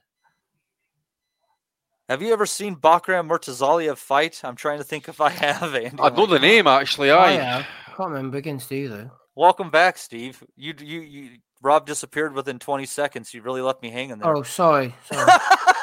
this is terrible timing. It all just went to shit. It all Well, went you to gotta go. You gotta go, Matty. I'm telling you. Um, so so you know you have him at one, Culcay at two, uh, Jesus Ramos at three on that one. So I don't know about that one. Jack Culcay back in the mix at 54, eh? Fucking That hell, just man. tells you all you need to know, that doesn't it? Yeah. Who's So, Mur- who's yeah. Murtazalia fighting under? Um, I'm sure it's PBC, I'm thinking. You dunno, must I say, I'm going to pull up can't his details if I can get them. Where is it? Tszyu's fighting Mendoza, isn't he, on the 14th of October, I think. Yeah, we, we already mentioned that. Okay, sorry. Um, Um, so back and now. Mendoza has a title, and Sue, are- haven't they both got interim titles? Is that like a unification? Yeah, well, Right. Tszyu's been elevated. He's officially WBO. Oh, is he? now. Right, I have the fair same wonder about Mendoza's WBC. I have no idea.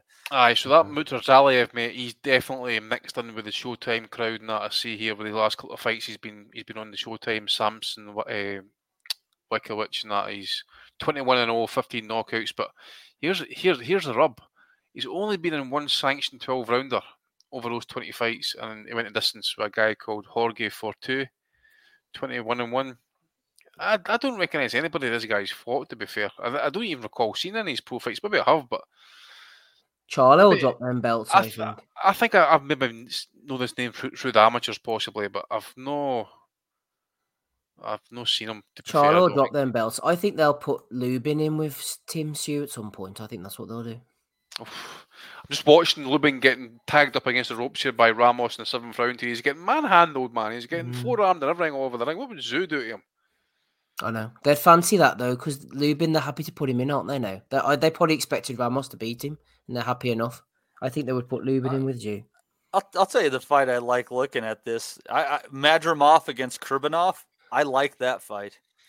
Too many Uh, odds. Madrimov, I'm not too high on, mate. and Kurbanov's got his, he's got his, he's got his limits and that as well. But yeah, I take your point. It's no, it's not an elite fight. It's a trade fight. That one. It's a fun fight. James Metcalf is highly ranked with the WBA, and you've got Austin Trout at number seven, what? and Vito Mielnicki at number nine. My God, Oh my god! When was the last time your man fought there? Trout? Aye. Did he You not fight like a like bare knuckle recently? Yeah, something like he was up for Bellew of the week here because he done an interview with his top off. There you are. He's not looking in great shape, is he? Just hanging around with his shirt off, just chilling. As you do. As you do. Uh, yeah, I don't know, man. Yeah, th- so uh, th- a fight. I'm kind of looking at maybe what I might see happening here. I think Mendoza basically with that fight with Tszyu. If it's not a unification, it's going to be a, va- a vacating the belt. So I could see Conwell against Spence. They already have Spence ranked number three for the Mm. WBC. Conwell against Spence. I could see them making that one. Conwell's a good fighter. I don't know why nobody signed him up. See that T- Tawia Karim? I'm sure is that not a Thai fighter? Did Yeah. Josh Dillon will bash him up at 140? Mm, Not sure. I remember he fought somebody. So he he fought fight some Thai Linares fighters, or some sort of somebody? IBF, IBF m- uh, mandatory. I'm sure No, the Thai Te- fighter. Tewa Kari didn't Tewa Kari- Karam fight somebody? He Wasn't it fought on the- Lucas Matthysse. I yeah, think. on the Mercito Gesta Jorge Linares card. Yeah, he was a big dude. I think he was like 147. then I'm That's and that's how uh. Lucas got his interim 147 belt that he We'll have lost. check that. If, yeah. if I Uh, got j- that right, as- I'm gonna, I'm gonna as- pull myself off as the call, man. He's got he's got 50 wins and one defeat, and that one defeat came to Matthysse back in 2018. He has fought fucking nobody, and he's somehow ranked in the top 10 of the IBF. Man, that's just trash. It was. It was on the Linares Gesta card in 2018. I need to be sectioned for that. For It's knowing amazing that, that That's between us terrible, we you were were able to isn't it? put that together off of that. I mean, Timo Piram, wait, I might know that. I'm gonna hand myself in. the records, the, the, the record of his last five opponents was three and 0, 5 and 0, a debutant, five one and uh, five and one, and a 17-5 and one. And he's, uh, as I say, he's, he's he's fucking ranked in the top ten of that uh, the WBA. Here's a fucked up one for you. So the IBF has 11 Takeshi Inoue, uh, 12 Bakary Samake, and then 13 not rated, 14 not rated, 15 Austin Trout. Like, if you're not going to at least put him up to 13, why even fucking have him there? There's nobody else there. What the Sam fuck the Eggington- fucking Sam? Eggington, number 13. slots. I swear to God. Is that what you have on yours? Yeah, I'm on boxing scenes um, uh, rankings, mate. So I don't know how up to date they are, but you know they've got Tim Tszyu here and, uh, as the interim champ. So I tell you one to look out for, Andy. That he's he's ranked in number eight by the WBC. He's. Tellez. Yeah. He's handy. Cuban. Him. He battered. Was it Garcia? He battered in the last fight. I think Sergio Garcia. Yeah, ah, I think you're right, mate. Oh Ah, yeah, he's- he's, that. Uh, yeah, he was the one on the uh, the undercard of uh, Terrence Crawford. He was like Yeah. five and zero and went in there and Yeah. like, God damn, they're moving this guy fast. Sergio Garcia. I think uh, Yeah. Gar- Garcia was like he was no ex-European champion or something Yep, like that. that's or maybe right. the reigning- Solid fight. Yep, solid fight Aye. at the distance with Fundora, and that Tellez battered him like him. And Xander Zayas is another one to watch. He's ranked highly, n- number two by the WBO, although they wouldn't make that because of cross promotional Of course, issues. that, that Garcia had been in with Fundora and Tony Harrison and that Yeah, as well. that's right. Can you imagine Josh Kelly against Xander Zayas? Freak's sake, I don't know. I Josh Kelly. Oh, Josh Kelly. Yeah. Yeah, he's he's ranked quite high, but I'm interested to see if um, you know when the mandatory gets called actually, because obviously Charles has been holding those belts hostage for a fair bit. The mandatories will be stacking up, so I'd imagine Tszyu might have a quick turnaround here after the Mendoza fight if he wins, of of course. But you would think as well, maybe maybe Mendoza would lose his WBC interim ti- title because he's fighting for WBO as well. Because you know how they then like to fucking mix his, mix and match his belts and that. Eh? They should unify them, man. So, anyhow, that was uh 154, and we sure broke new ground there with that discussion. Let's go to 147, uh, assuming Terrence Crawford vacates here. Uh, right now, let's let's say that that Eimantas Stanionis will get elevated to full champion. We're gonna take Vergil Ortiz out of the fold. That guy's not making 147 again. Quit put you know having people in there. That's ridiculous. Um, so one looking at one interesting thing there, I think might happen. Uh, these rankings will obviously change. Ugas out at number two uh, in the uh, WBC rankings. Barrios was at four. That will move him up. Currently, one is Cody Crowley. So well, the fight we actually might see, Mr. Wellington, might be Cody Crowley against Mario Barrios, which I think is a is an interesting fight actually. Um, Barrios kind of, or excuse me, Crowley kind of just sneaking his way up the rankings there. Um, and uh, after his fight with the other uh, Ramos brother, um, not too sure about his level. Um, I think that could be a good action fight. Crowley does go there to swing. Crowley against Barrios. Mhm. Right. Oh yeah, yeah. Well, Crowley's overdue a shot, isn't he? Wasn't he highly ranked with the IBF at one point? Oh, he is. He's number three, vacant. Va- See, he might hold off for a vacant shot. Him against Esserman, they were talking about that, weren't they, for the vacant IBF? I think that might be more. Yeah, but they're like uh, they like had no interest in bidding on that one. Yeah. Or whatever. I, I I've I've heard that that's basically in the toilet. So that's why I'm looking at the WBC on that one because Mm-hmm. he's won there, so he's basically due the shot, correct? So I and I could see that one because Ugas obviously moving out. Souleymane Cissokho, um, right there in behind him. Uh, Josh Taylor at five right now. Sounds like he's going to be getting it on with Catterall sometime next year. Then you have uh, Kavaliauskas after that. Uh, Avanesyan, he's no. uh, So yeah, that's basically junk after that. Uh, then on- Oh, sorry, Matty. then on the WBA side, Stanionis, like I said, get Ortiz out of there. Then you have Giyasov, Thurman, Butayev, Spence. Obviously, Spence moving out of there up to 154. Maestre after that. Crowley also ranked there. Um, I don't know that one. So I, I guess we could potentially see uh, Andy uh, Stanionis against Keith Thurman. That might not be out of the realm of possibility. Oh, God. Thurman. Jesus, what a waste of fucking training camp for Stanley, honest that is, man. Thurman needs to fuck off, man. He, he Yeah. shouldn't be getting title shots at anything. Hey, I met Right. Keith Thurman. Nice guy. I don't give a fuck who you've met, by the way. He doesn't deserve another world. This, see, this is the fucking problem, by the way. These, these fucking fighters getting recycled and get other opportunities. And that Thurman, people forget, was missing in that MIA for about three years, like the best part of his prime. Three years missing because he's away fucking. Well, now he's been out for like 18 months again. Uh, yeah, exactly. So he's come back, had, had, one tune-up fight, and he's talking about world titles and well, Keith one time Thurman, oh, you know, talks himself about third person. that- Fuck off, man. He doesn't even deserve. He doesn't deserve anything. Fuck him off. Jesus Christ. That was really Sick angry. and tired. The thing is, man, right? Okay. Just need to get these fucking 47 rankings back up here. Because I'm sick and tired of seeing the same faces getting the same fucking opportunities. Like Danny Garcia, man, it's like a shite that won't flush. You know, you Spence done 147. Get him the fuck out of there as well.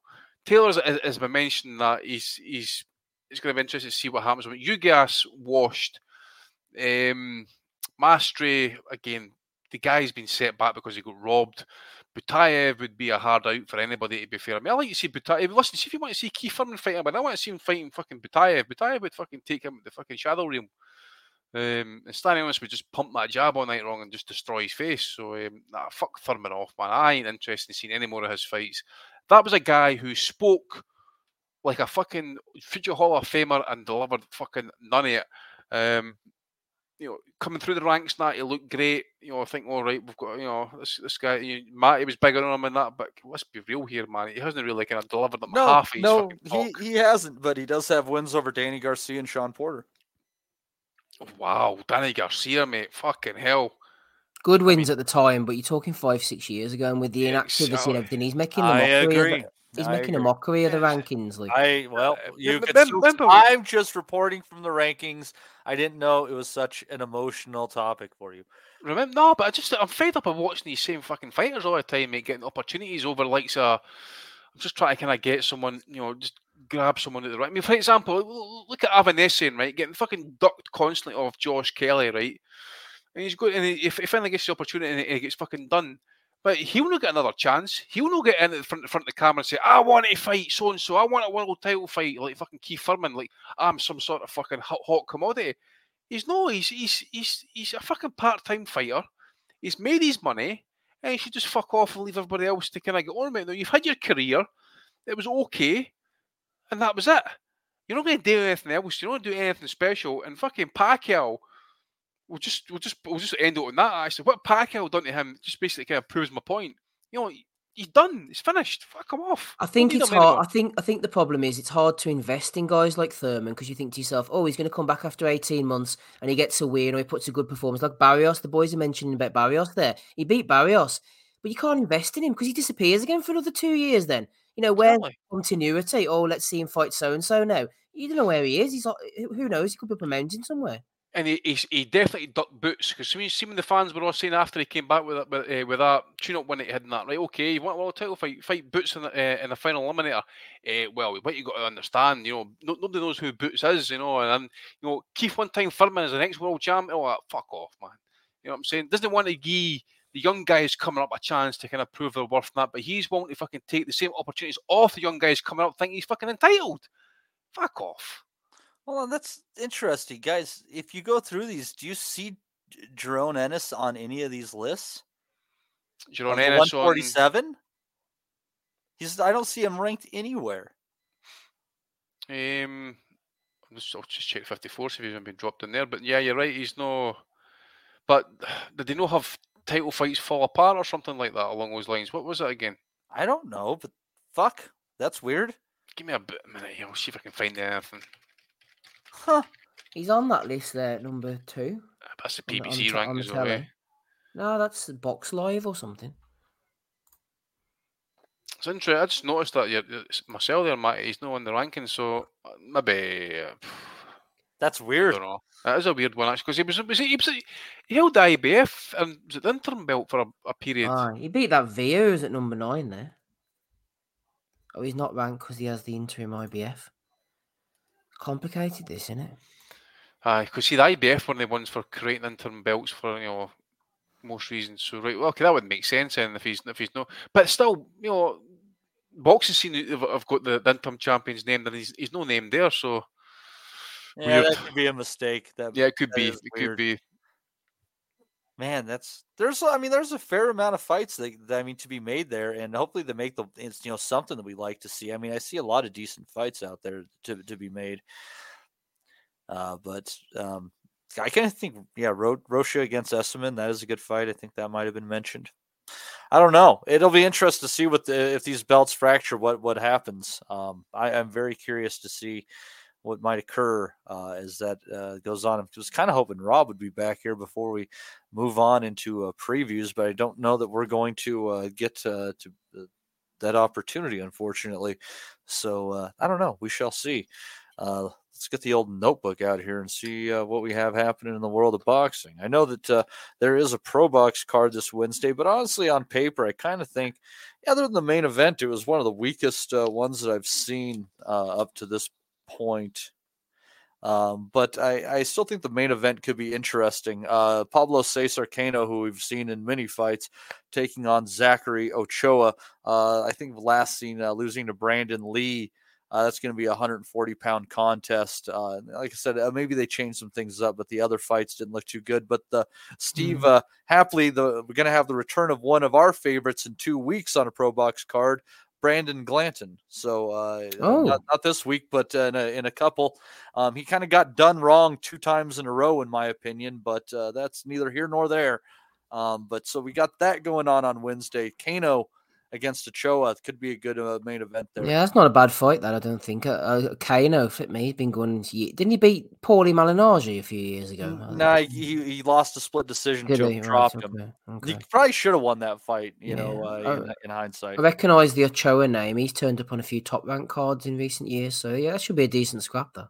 Yep, I think so. So that'll get you through the midweek, and then uh, Friday from Sheffield, uh, I'm gonna have a, uh har- card that's headlined by Reece Mould against Martin McDonagh. Uh, yeah, Reece Mould uh, recently beat Hamed Gaz, taking his O earlier this year. Uh, McDonough not so as lucky. One of his defeats coming to Harlem Eubank. Um, decent little domestic scrap there, Steve. Do you like that one? Um, yeah, I'm not- sure if that's televised or not. Reece Mould, um, I think he's in the Josh Warrington camp, isn't he? He was being trained by Sean O'Hagan at one point. Um, yeah, he's a decent little fighter. I don't know about the TV on that one because there's a BT card on the same night as well. So yeah, good luck to Reece Mould. There used to be a Martin McDonough from Manchester boxed about 10, 15 years ago. I don't know if this is any relation to this McDonough, but that's all I have of interest to add to that one. There you go. At least it was something. Also, uh, on Friday, from your call, uh, Mm. decent fight, undefeated uh, Masood Abdullah uh, taking on Mark Leach, uh, who uh, can pull an upset at any given time. I think if Oz was here, he might be all over this particular fight. Uh, so um, look. I see uh, that's for the vacant Commonwealth silver title, by the way. When the fucking Commonwealth title start getting silver belts and that, man? What the fucking load of crap. A bit weird, isn't it? Though? Yeah, eat shit. Fucking, it's everywhere. I think Leach might win that fight. You know, Leach is a decent fighter. He outboxed that Chris Bourke, didn't he? I know he lost to Liam Davies, but I think Liam Davies is going places, and he beat Ashfaq as well. Leach, he's he's a handy enough twelve round fighter. I think Abdullah could be, you know, he'll have his hands full on that one. Beat, you know, beat a Somba as well. He's usually kind of, Yeah, he's yeah, usually you know good to go, you know, good rounds and that, you know. hmm Absolutely. All right. Qais Ashfaq as well. And uh, then on uh, Saturday, gonna have a card uh, happening from uh, Canada. Gonna have Evelyn Bermudez uh, defending her IBF and WBO belts against Kim Clavel, uh, deciding to take a different route after losing a fight to Jessica Neri Plata. Um, also on that fight, what could be an interesting 147 pound scrap between Sebastian Bouchard and the undefeated uh, Muslim Akdeniz, 18 and 0 coming into that fight. Um, and then, although not necessarily in order of time, this will be Sunday morning for you guys all, uh, Saturday evening for me. Gonna have a, uh card from Las Vegas on DAZN. A couple of interesting fights on there. One I kind of like is Beck the Bully Melikuziev taking on Alantez Fox, who, in his uh, speaking of Canada, uh, was jacked in his last fight against Erik Bazinyan, at least in my opinion, Steve. Uh, and then the headlining fight, uh, both these gentlemen going to cruiserweight. Zurdo Ramirez taking on Joe Smith Jr. in a fight I think is going to be a pretty hellacious war. Uh, Steve, not a bad little bit of fare from DAZN for a Saturday night or maybe a Sunday morning with your coffee. Yes. Um. Yeah. De La Hoya. I'm Fucking looking. hell, Steve, man. What's, what- what's going to make you have a shite mare, man? Fucking watching Turdo or having a drink of coffee. yeah, I don't, I don't know whether I share Matty's enthusiasm, but it should, Yeah. it should be a bit of a award. You'd, you expect Ramirez would, would win that fight. I didn't realise about Melikuziev on the undercard. Yeah, the Fox fight, I think he exposed Bazinyan, as Matty mentioned. I thought Bazinyan probably just about nicked that fight, but on the undercard, actually, there's a few um, prospects. Eric Tudor, I've seen him before. He's an Oscar De La Hoya prospect, one to look out for. Uh, Darius Fulgham as well. Like the look of him in his last fight, he can definitely punch. He's stepping up in class. And Daniel Luna. Oscar's got some decent fighters coming through. Uh, Melikuziev as well. He's on the rebuild after the the Rosado loss, so there could be some decent undercard action. But as for the main event, I don't know, man. Ramirez has pissed about for so long, and Joe Smith Jr. feels like he's been recycled upon recycled upon recycled. It's just a, it's an easy main event to make. I can see why they've done it, but I don't know. It doesn't really get me going, like Andy says uh, on on a Sunday morning. Unfortunately, although it, it does take a bit more these days to get you going anytime. Andy, are, do you have any hype at all about this fight? Are you excited whatsoever? No, Or no. I mean, I, sad? I can remember watching Turdo against Bivol, mate, and that was enough. I think we all said it at the time. Bin him off. It's been another career, uh, just just of nothingness, basically, mate. I mean, even when he was champ at, at super middleweight, it was just crap to watch. There was nothing inspiring whatsoever about him. Um, I mean, I can remember when he, he fought Arthur Abraham, mate, and he okay, it was a 12 0 decision, but that's a washed up Arthur Abraham, like 50 pro fights deep. You know, years past his prime, not even at his best fighting weight, mate, and he still couldn't fucking stop him. You know, so uh, yeah. And Joe Smith, I think he was he, he, he did he know retire after the uh, the uh, Beterbiev beatdown. You know, what, what, ambitions he got left to be doing this, man? It's just another fucking payday, I suppose, not. But nah, I'm I'm not going to be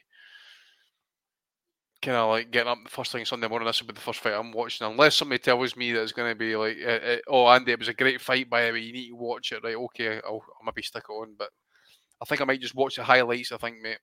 Thomas Newman's big on Joe Smith. I've seen him put it in the chat a couple of times about Alright. Smith beating Zurdo, but I don't think so, man. I'd fancy Zurdo to be honest with you to, to win that fight. I wonder if there's It'd be great though to see Smith win it, I suppose, because uh, just just just to end Turdo for good, man. Just like you know, fuck him off, you know. I've, not, I've nothing against Smith, mind you. So as I say, he's a blue collar guy. You know what I'm saying? So Yeah, he seems like a good cat, man. I ain't got no qualms with Joe Smith. Yep. Let's see here.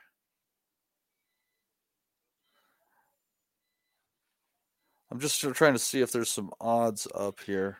just saying for, Steve, uh, not anybody. But while you're doing that, just let listeners know. Uh, saying to Steve, anybody's interested, there's uh, a German card on next week. You need probably need a VPN on MDR. Um, one of the upcoming super middleweights, uh, uh, Osleys Iglesias, is a Cuban based in Germany, and he's got the IBO super middleweight title. Um, could be a player at 68. Um, just need to wait. Another southpaw, obviously, in that as well. So just need to wait and see how he develops. Uh, he beat Isaac Chilemba, who beats him as well. So uh, clearly, the guy can fight. I know it wasn't the best version of Isaac Chilemba. Yeah, but who beats him, though, mate? To be fair, you know. Yeah, I'm not seeing anything up there on uh, for odds for Smith and uh, Zurdo yet. I'm Probably get it during the week, though, eh? Yeah, I'm yeah, I'm kind of curious about that one because I do. Yeah, I would have to think the Smith is going to be coming into that one a pretty heavy underdog, but I always got to give him a puncher's chance. I think you'd be surprised, actually. I think that'll be maybe more closer than what you think, actually. Yeah. Really, it should be because, uh, I mean, both going up in weight. Zurdo looked absolutely awful against Bivol, and we saw what happened to Joe Smith. So I think I think they might be hard to kind of mix uh, match that one, possibly, mate. Yeah. I don't know. I have to take a look and uh, Who you fancying?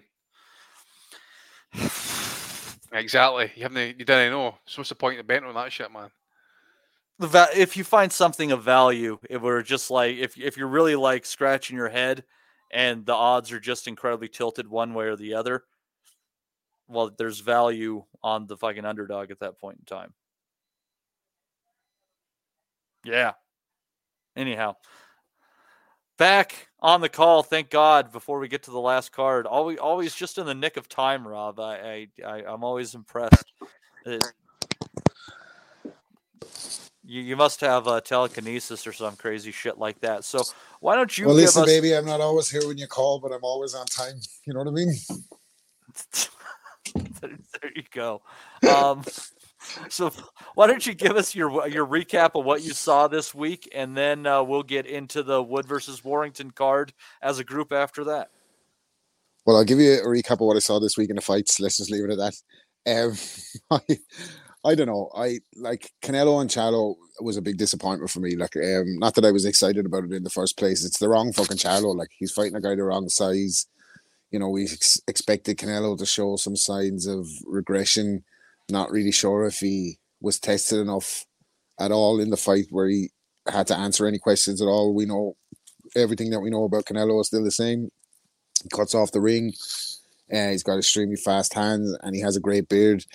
And I thought Charlo for Charlo was very quiet. I thought in the build up to this, uncharacteristically so. Maybe he wasn't doing a whole lot of barking, and maybe he was bet before he went in. But I expected him to give him give a much better account of himself and at least maybe have the the the willingness to go and try and firefight with Canelo at certain stages to risk it. Like, you know what I mean? He wasn't going to ever box his way to a decision against Canelo Alvarez. And in a lot of ways, then is this just a bit of a con job? Like, not not want to fucking like you know discredit. I know there's two weight categories, but if he's going to go up and fight, f- fight skate, like I mean, you had examples of people jumping two weight classes, like even with British fighters, Brook and Khan, respectively, going up against Canelo and Triple G, and they went down on their shield. Like you know what I mean? They boxed really well for certain parts of the fight, and then they got caught and stopped and devastated or whatever. But that was a kind of a was a mealy mouth performance from Charlo. I thought, like, I mean, it's easier said than done as well. But I felt like he tasted the power earlier, and he didn't want to know. Just went into survival mode. I'm not sure how this fight ever made sense made sense as a draw. Or as a spectacle, or as a promotion, and I think it's Showtime just fucking throwing their hat in it, isn't it? and PBC, like obviously Showtime is leaving boxing, and that's a poor, poor fucking uh, main event. Like um, we haven't learned anything about any of them. The only thing I'd say making it interesting, and it's interesting only for the point of an event, and I'm kind of getting wary just talking about boxing shows that are big events, and it's this fucking Bud versus Canelo thing that won't go away. That was talked about on Joe Rogan. Now that Charlo's lost, um, and and and Crawford's made it clear Charlo fought scared. He's going to go in and, you know, he definitely fight a different way. But I just I don't I, I think this is a bit of a fucking freak show as well. Bud versus Canelo. To be honest with you, it's not a, like a fucking fight. I I would way rather see the Charlo versus Crawford fight. Um, at 54 and see if he become undisputed at 54. But he doesn't But- have all the belts at 154 now. All right, okay, okay, all right. It's fragmented. Okay, okay, okay. He, he, he was and Bud was laughing it off. He he's chasing history, and that's the thing. Like I, why not chase history? If he loses to Canelo at 168, so fucking what? You know, it's a three weight jump. That's huge. And I do tend to think he will try harder than than than Charlo.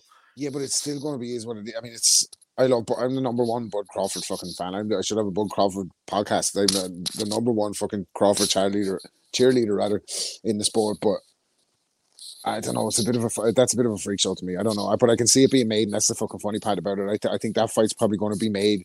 Wouldn't be surprised if some some lads out in Saudi rock up with a hundred million or something or two hundred million to put it on either. Like I just wouldn't be surprised with anything these days. It seems to be event driven, um, chasing the revenue rather than anything to do with the sport. So I'm going off on a bit of a tangent, but just to, that's kind of encapsulating my entire feeling about Canelo and Charlo was a bit of a fucking dud. Like Yeah, might be. Did did you catch your uh, boy Otto? big auto volleying problem for anyone in the heavyweight division. I yeah, I kind of favoured him to beat Gassiev. To be honest with you, I think Gassiev lost the fucking plot when he started getting tattoos of Jake Paul and all that. Didn't he? I don't think there's any way back since then. And Otto's a big unit, man, and Joey Gamache's a very good trainer. They seem to have a really good relationship.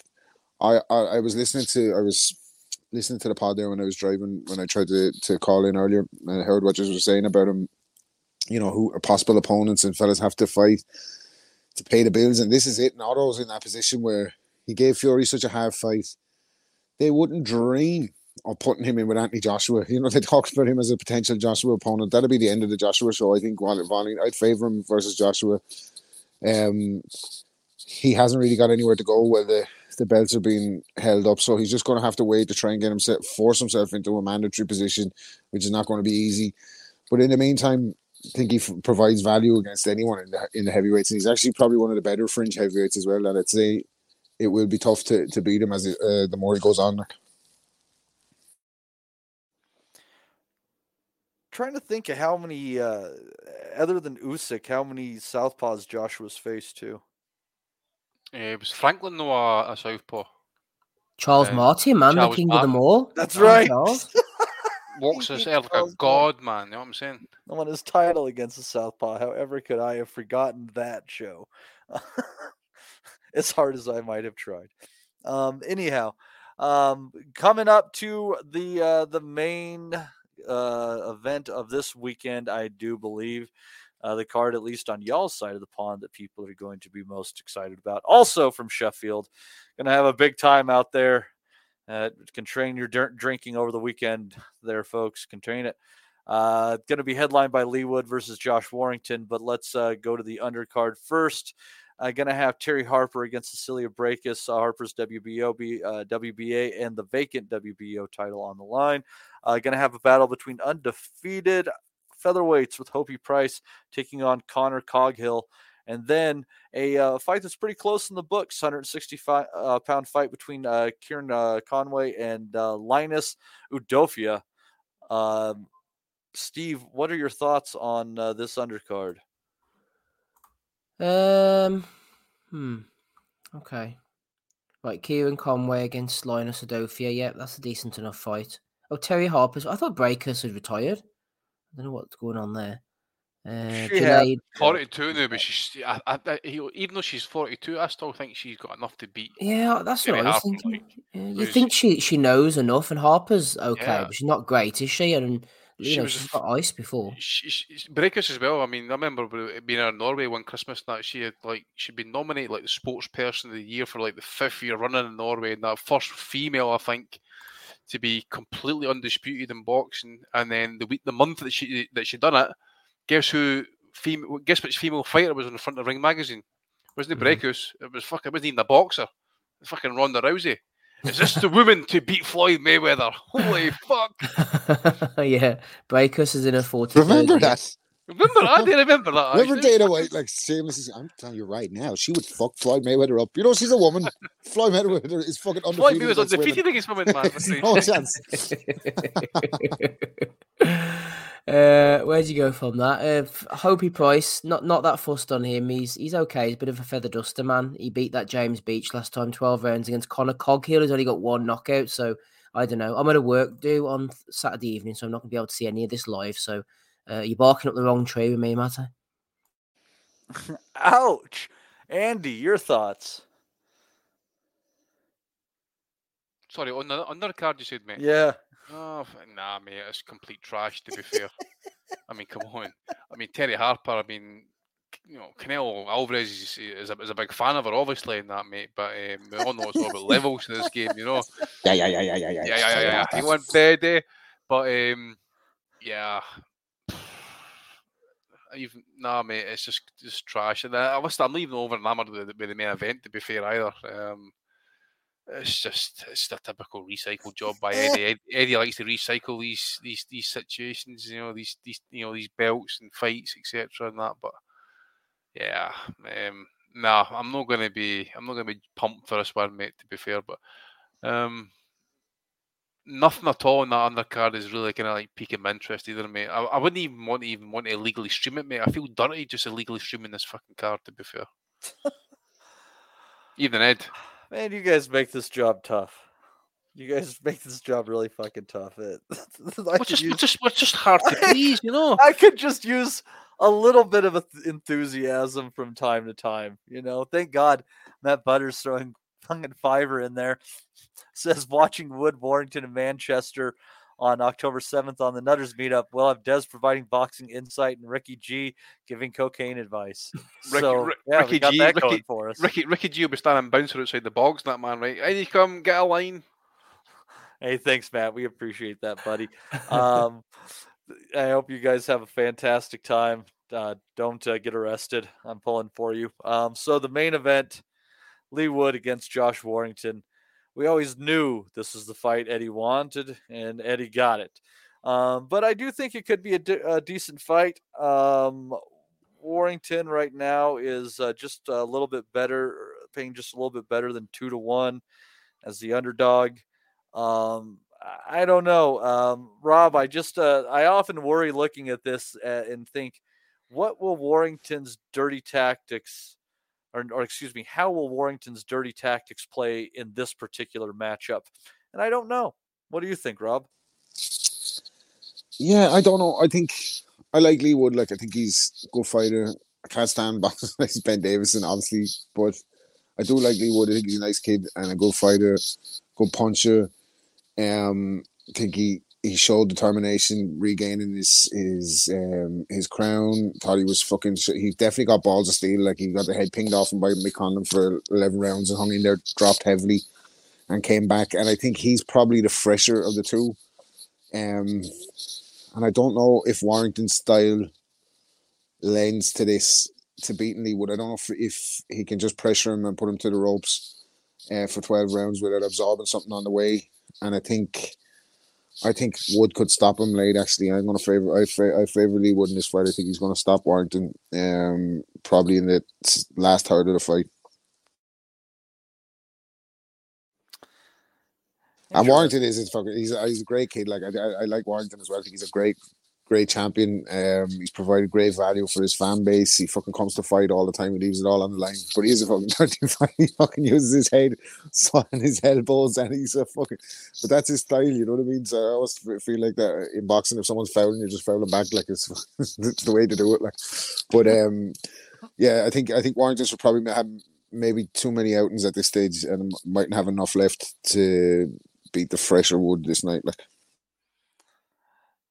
interesting. Let's see here. Let's see here. The uh looks like they're thinking it's a distance fight there, uh Steve, for for this one. I don't I don't know about that one for sure. I I kind of agree with Rob, but I, I always just wonder about you know what are the chances of a technical decision on a head clash above Yeah. the eye and things like that. No, that's, that's I think that too. Carry on. Sorry. Early No, doors, please, Eddie. Yeah. Oh, fuck Eddie right off. Please, early doors. Oh, it would it would just be a terrible, terrible time. I I don't know if this. Let's just say, dirty tactics aside, if a headbutt doesn't end the fight, everything kind of being on the up and up. How do you see this going, Steve? We'll we'll, we'll take out all those variables that will certainly play and try to call it down the middle. First of all, not even joking, I would not be at all surprised if it did, if it ended on a head clash or someone getting cut. And Probably would, to be honest. You'd think he's a bit taller, he'd avoid it, but Warrington coming up with that head, it would not surprise me at all. Or if they has to fight with you know blood pissing out the side of his eyes for a significant portion of the fight, it would not surprise me. Uh, I think, yeah, if you go into the fight, leave the kids at home. it's going to get tasty. They even stoked it up with the promo, didn't they? The two hooligan sides going at it with like the the, the scarves around their mouths. It was like peak 1990s uh, British hooligan scene going on there. So it's going to be an absolute riot. Um, I don't know how Warrington. I'm sure is it a, vo- a voluntary defense or something? How, I'm not sure the title situation's working because he lost the title, didn't he, to Lopez? Yeah, it's the IBF on the line. Warren. Yeah. Or, yeah. It's an easy fight to make. You can see why they've made it. Um, putting these two together, as I say, it's going to be absolute carnage on the night. Woods had a bit of a renaissance in his career. We've seen him being beaten in the past uh, by decent enough fighters, but he's come back. The win against Conlan when he was behind was fantastic. I think he did a job on Lara last time. Very impressed. Lara was obviously dead at the weight, and Warrington uh, just seems to be getting dirtier and dirtier. But I wouldn't be surprised to see Warrington win this. To be honest, I think they're pretty well matched, and if Wood can get on the jab and keep him at bay, then he'll have success. But Warrington will find a way in and rough him up. And yeah, I, I think the big the bet for me is either Warrington on points or more likely the cut will be involved in some way. Whereas Wood might get cut early and then they end up having a technical later on or whatever. But the ref needs to get on top of that straight away because it has become more of a theme. I know we joke, but Warrington putting the head in has become egregious over recent fights. It was a thing early on in his career, but it's become pretty much every fight. People are getting cut, and there's a, there's a and the the knees and the elbows as well. You know, it's heads, shoulders, knees, and toes going in all the time on opponents. So hopefully the referee will be tough enough. But I fan I fancy Warrington to be honest. I think I think he'll win this. Warrington for Mr. Esteban Wellington. Let's see here, Andy, your thoughts? Uh, pretty much agree with Steve, mate. Um, I'm probably kind of going with either we get something shady like the like the head clash, and we get cuts, and it's forced to get stopped before we can get to a decision. For example, like a technical decision. Um, but if we do get past that point, I, I wouldn't be surprised to see Leigh Wood win by stoppage. To be fair, um, just a matter to see what you know what Josh Warrington obviously has got left in that as well. But he's also in terms of, he's, he's had a long he's had a hard career himself in that and does kind of fight as if he's like this this big puncher. Um, and obviously the the Lara knockout proves that as well that he can be hurt and Wood's a big puncher. Um, obviously Wood's had his own issues and that getting knocked out as well, but I don't see Warrington uh, knocking him out as such. And I, I, I think um, it might be just be the right time for Wood in that as well to try and get to him. So. Um, I would probably say definitely. I- I'm, I'm picking Wood anyway. I wouldn't be surprised to see the knockout, but either way, I think Wood wins. Um, and if it was to do, do it by knockout, I think it would be late.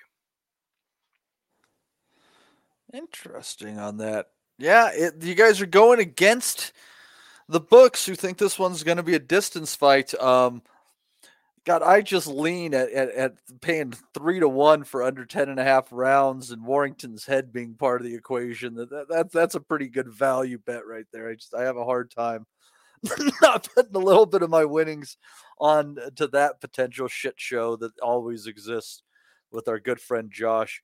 Uh, be, it'll be an interesting atmosphere for sure. Um, where, where would the winner go from here, Ed? Steve, I, I kind of tend to think if Warrington wins, if we go straight into a rematch. Yeah, to be honest, I've no idea. The cut could cause a, a rematch more than anything. I was going to say, who are you going for, Matty? What, what's your prediction? I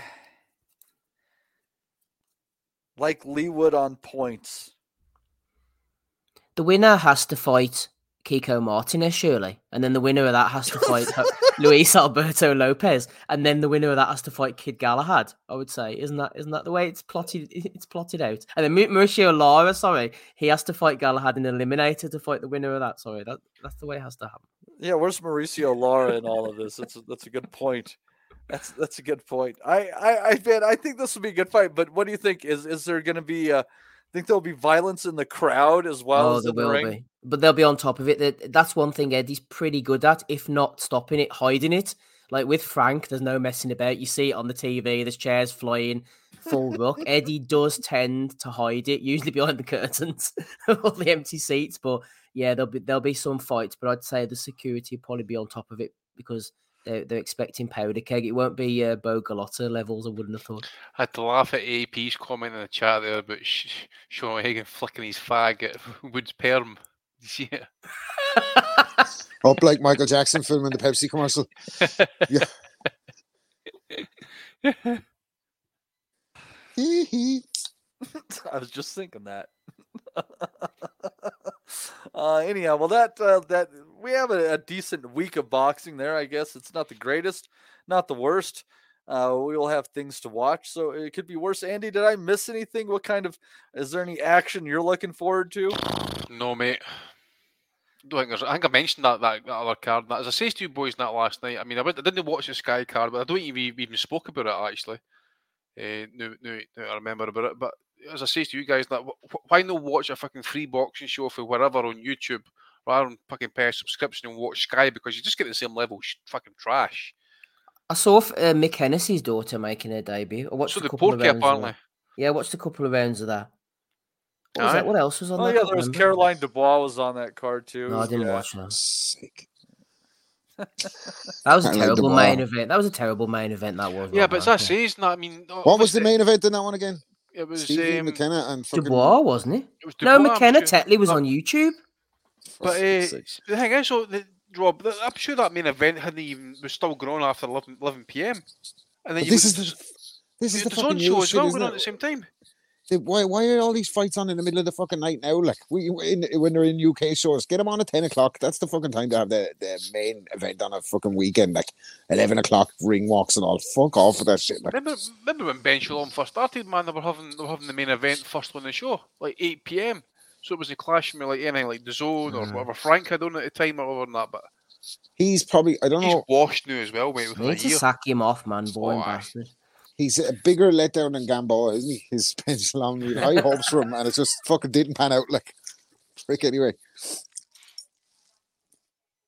Well, I don't know. I I've been feeling um the likes of you know Lawrence Okolie and fucking what's the other guy, Boazzi are about to fucking become household names in Britain now under Ben Ben Shalom's fucking guidance. So you know What's this happened to space. skyboxing though, Rob? Man, Bean will be turning in his wheelie chair if he like- saw this. It's a It's, disgrace. it's like it's, it, yeah, I tell you what, Showtime was like like the reminiscent of HBO not long ago, right? With how they finished up. That's who Sky is, with it. That's who fucking HBO went. It's same as Sky. Oh, it's it's pathetic, and the only It's the only pants. cons- it's consistently inconsistent, and the, one of the fucking main things to back that up is that Macklin is still there, man. He's still on the. Can't get rid of him. He's team. bulletproof. Oh, literally, Literally fucking hell. bulletproof. How is this? How has he survived all the fucking sanction list and nobody can fly to Well, I'm keeping my job on Sky. Fuck's sake. Uh, I don't know. Great bunch of lads.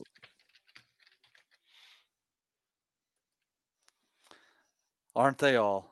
A bunch of fantastic lads. Well, the our lads will be In Ah, for fuck's sake, I'm only after like- finding out now Beale got the sack. For, he just needed more time. What the fuck? What? Fucking that's after ruining me Sunday nights. Aye. Run a I Beale. I, Run a I- Beale. I finally got my good news this weekend, mate.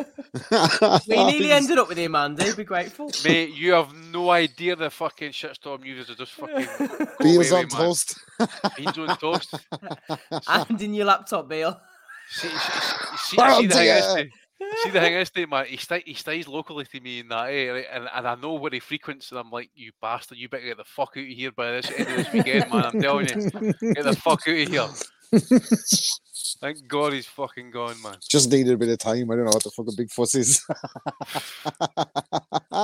Fucking gobshite. yeah. Um, I think Steve. Thankfully, I think that might be all that I have this week. That's okay, Matty. No problem at all. So we're on to the belly of the All week territory. I, I Happy think yeah? so. I think so. Unless anybody had anything pertinent to say. I don't think so. Good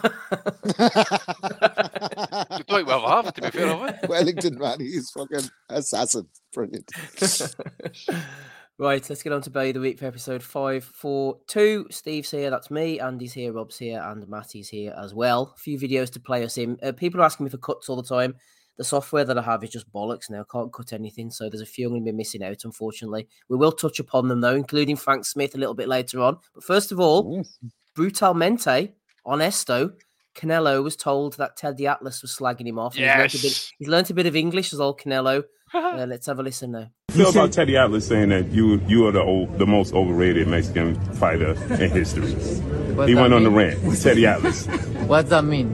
He said you're the most overrated Mexican champion in history. He said that Salvador Sanchez. eh, boxeador mexicano. ¿Más popular? pero sin causa. Sin causa, sí. Ah, fucking crazy that guy. and, and, and, and you think he knows boxing? Fuck. I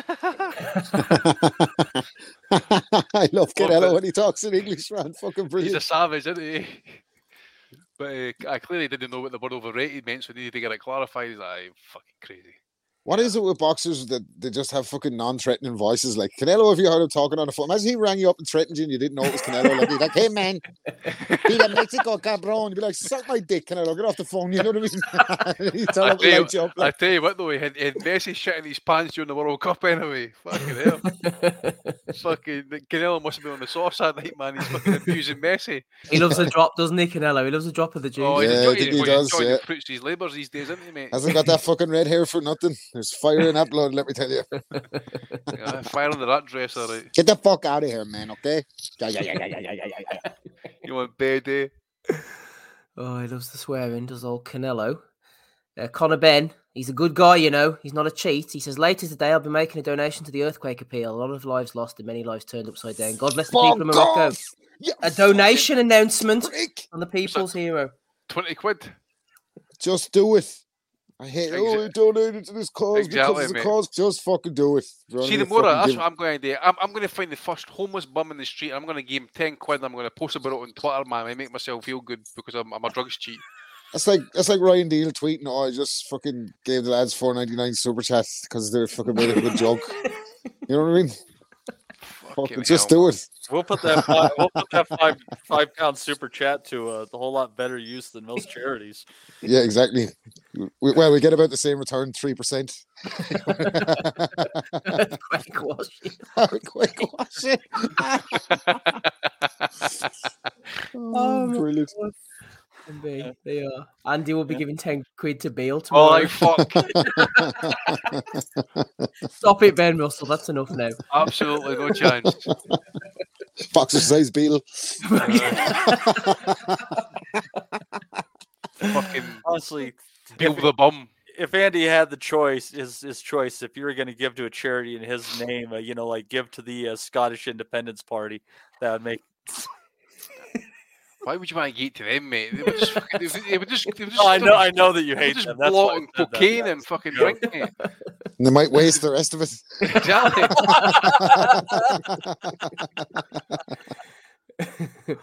Uh, Big Daddy Bunce has been ra- weighing in on the uh, the old Channel 4 racism accusations. He says, Are you joking? Did you do any research? Did you use the team they looked into Brand's behaviour? Comedy! Says Bunsen. And then Vanderpool reacted. He says, thought Big Daddy Lickas might delete delete this, and so it proved. Uh, Steve not really reading the room here, managing to offend BLM and me too in one fell Did he swoop. delete it? Wonder what the Beeb will make of his comments. Yeah. Well, the Beeb aren't going to make anything of his comments fit me. Have you seen some of the comments we play every week? no, no one's bringing old Bunty down. He's Teflon. Oh, sure it's up Well, to him. To be sure, to be fair, nobody's paying us that kind of money. Bun- they have a Bun- lot more Bunchy's- invested. Bunchy's Teflon, Jay Disney though. Jay Gond. Uh, Japan. Apparently, Eddie now, Andy, is doing three shows uh, in Japan. He was announcing during the week um, in association with DAZN. But on the small print, as Dominic Henry pointed out, it says all of the shows will be available live on DAZN, except Asia. so that'll be good for the Japanese Oh audience. mate, I, I, I don't know. Mate, Matty's had his issues with the zone, as as, as you know. E- even me getting a get, getting a copy on a fucking streaming that yesterday, mate. I'm I'm, I'm watching the main event. Third round just cuts out on me, and like up comes a wee fucking bubble thing and saying, "Sorry, uh, transmission has dropped. We'll get back to you as soon as possible." Fucking fight comes back up after like you know, half a minute into the fucking fourth round. You guys fights the same. You've got Donald McRae, ex- esteemed boxing journalist, getting pissed off as well. Oh fucking hell, mate! What a, what a shambles. You know, uh, uh, there you hon- go. Honestly, this is that's the kind of non-violent colonialism that I can sink my teeth into. Well, Donald McRae says 5.08 in the morning and DAZN lose the, stre- lose the stream of Canelo Charlo after two rounds. Hopeless. Fucking garbage, man. But yeah, there you go. You, need, you can't get over to Japan or there'll be no fights for you in Japan on DAZN. Can you can you imagine the quality of the card that's going to be in Japan, man?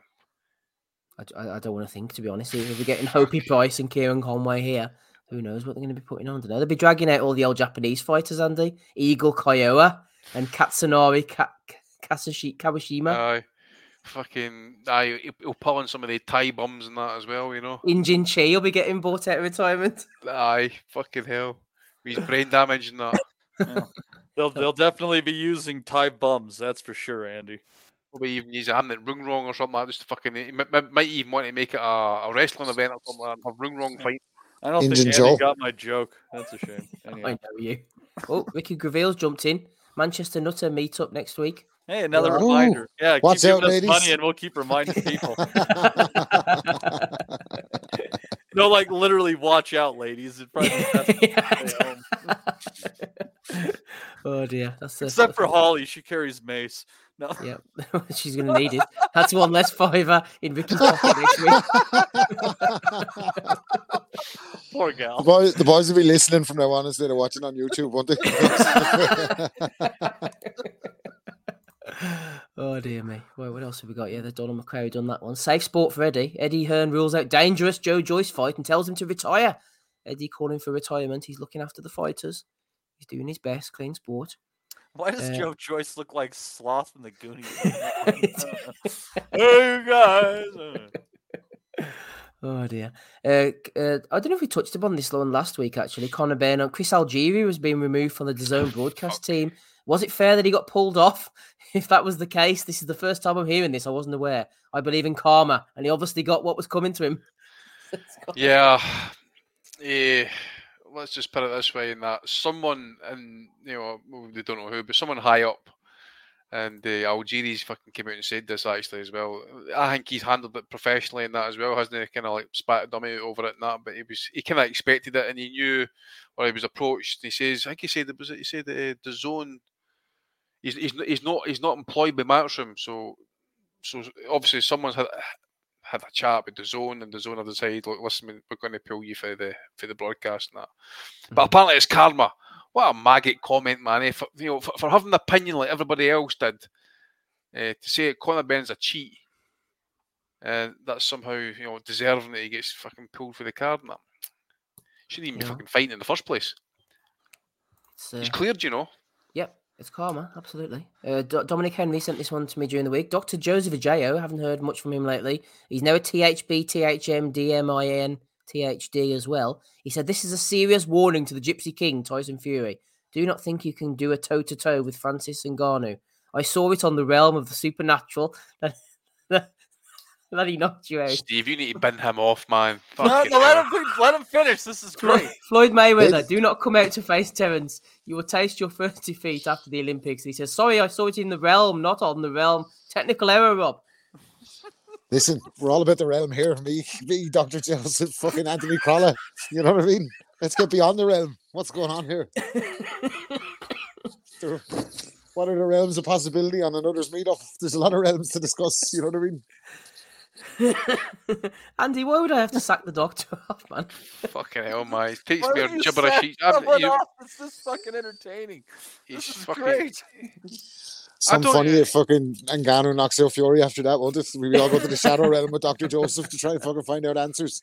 Abby jab, Abby the thing, jab. the thing was, the thing was that there was a guy on Twitter, uh, Joseph Coney, he was calling himself, and he was pretending for a while that he was like the doctor, that like, it was a fake account. And to be honest with you, see this nonsense that he comes off with. If I hadn't have been on a FaceTime call with the doctor and seen him in front of me, I would actually believe that this was a troll account. To be honest with you, so Dr. Joseph Ajeo, DMT, TMT THC, DMT, CHC for sure. The realm. LSD. CBD, Anthony Fowler.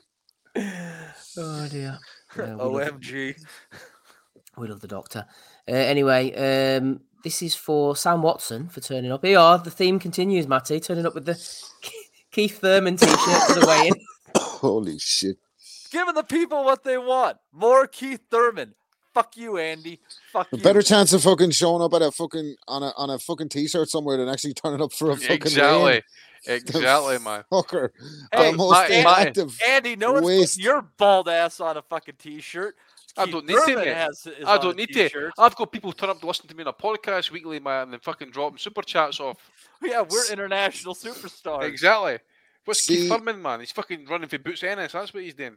he is the he is the epitome of everything. Him and Danny Garcia, two of them. I hold the two of them. they- were the epitome of everything that fucking went wrong after Al Haymon started monster, uh, get paying these guys monster fucking purses because they were once young, hungry, very good, exciting prospects, and they turned into shit shows after fucking they went down the big money. Like so, they fucking Thurman man. I swear to God, he's just such a he was a great talker. He used to fucking get on those fight high clips back in the day and he'd be telling you how he was going to defuse the Mayweather blueprint and what he was going to do to Manny and all. Then then he got the fucking shot against Manny. Shit the fucking bed. Shit the bed. Exactly. Hey, And my- my- hey, I- what's oh, I- that- no, no, that's what I was on. saying to you. That's what I was saying to you before. Just but Rob was saying there as well. Spoke a good game like Michael Beale and shot the bed when it fucking mattered. that was a fucking close fight. But anyways, he's got a lot going for him, man. You know, did you know that in a picture of me, him, and Donnie, that he is the second best uh, uh, dressed guy in that picture? That's And the really one I something to hate the least.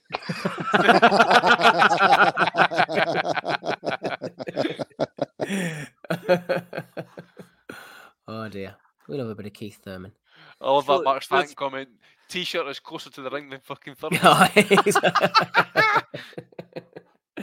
Uh, IFL TV, Eubank Junior versus Ben, Fury versus Usyk, both touted to be on December the 23rd. Which one will you be watching? So there you are, you have to make a choice. oh, it's a difficult one. Like you know, Make a choice between the two. Andy, bad news Yes. for you, I'm afraid. I hate to bring this to you on a Sunday evening, but I'm afraid I'm going to have to break it. Anthony Joshua's proposed heavyweight bout with Deontay Wilder in Saudi Arabia in Aw, January is off. Promoter Eddie Hearn says the fight could still happen. Uh, All hope's not lost oh, at a different bollocks. location. Sorry. This this th- th- this will be the Eddie Hearn comment that I've seen during the week when he said he says I think he asked a question about about a contract or whatever and he says um, we've got an uh, we've got an offer from Saudi but no contract. Fucking hell, man! Has there ever been anybody that just cannot get one of these generational fights over the fucking line, man? Time and again, he fucking fails to deliver. And Uncle Frank's at the back making big dog moves, and he's got his feet up like fucking. He's got the uh, the cat has got the cream, and he's puffing on a big Cuban cigar, and Eddie's fucking raging. Well, did you catch Eddie's comment today? Actually, if the fight happens, it's it's like oh, good luck to the guys, not you know, well done Frank for making the fight happen, and blah de fucking blah. No, it's back to being the snide Eddie. Uh, If as it happens, yeah. If it happens, we'll wait and see if the money gets put up. Like you, you know, like where, for example, when the, the Wilder offer came in to make the fifty million, uh, we'll, we'll- need to see proof of funds, for example. All that snidey shit that you said in the past. Fucking get it up, you, you and your wee fucking fat pal Frank Smith as well. You fucking prick. it's body shaming again, which I hate, obviously. I hope. Here's something by Eddie. I know you're listening, mate, but do me a favour. I loved it when you fucking used to batter fucking Frank Smith around about your office with the gloves on. mate. Go do it again. Sick to death of these bastards, man. Yeah, someone put on the comments below that Obama was still president when Eddie first said Wilder is next. fucking George W. Bush was in charge, was he not? HW. Oh, Saddam Hussein was still alive, man. it's, when Eddie fucking it's, first brought that up. it's, it's true though. Like he's been because I've been on the pod five years. Like I'm just around the time I started coming on the pod, Eddie was that whole fucking Shirley Winkle saga was beginning. That's fucking five years ago. He's been promising a Deontay Wilder fight. Fucker. Anyway, probably best for Anthony Joshua anyway that this fight doesn't happen. Let's be serious. Like fucking, what's he going to be like after Wilder gets him? Like he's bad bad enough as it is now. Like what the fuck is he going to be like after this? Like.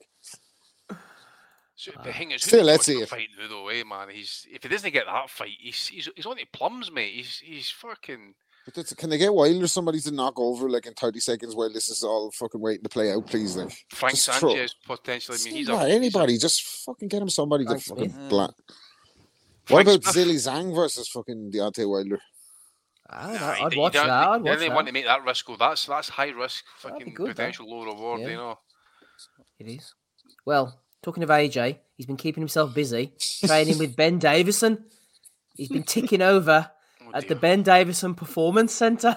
Oh, There's, there could be a vacancy there for a, a lad fucking recently fucking relieved of his duties to go in there alongside boxer size Ben. Fucking fit perfectly into that gym.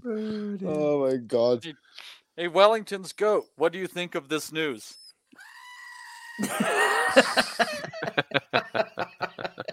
Look at him with the headband. Look at him. oh, that was the Mexican. That's when he was with Devin Haney, was it? No.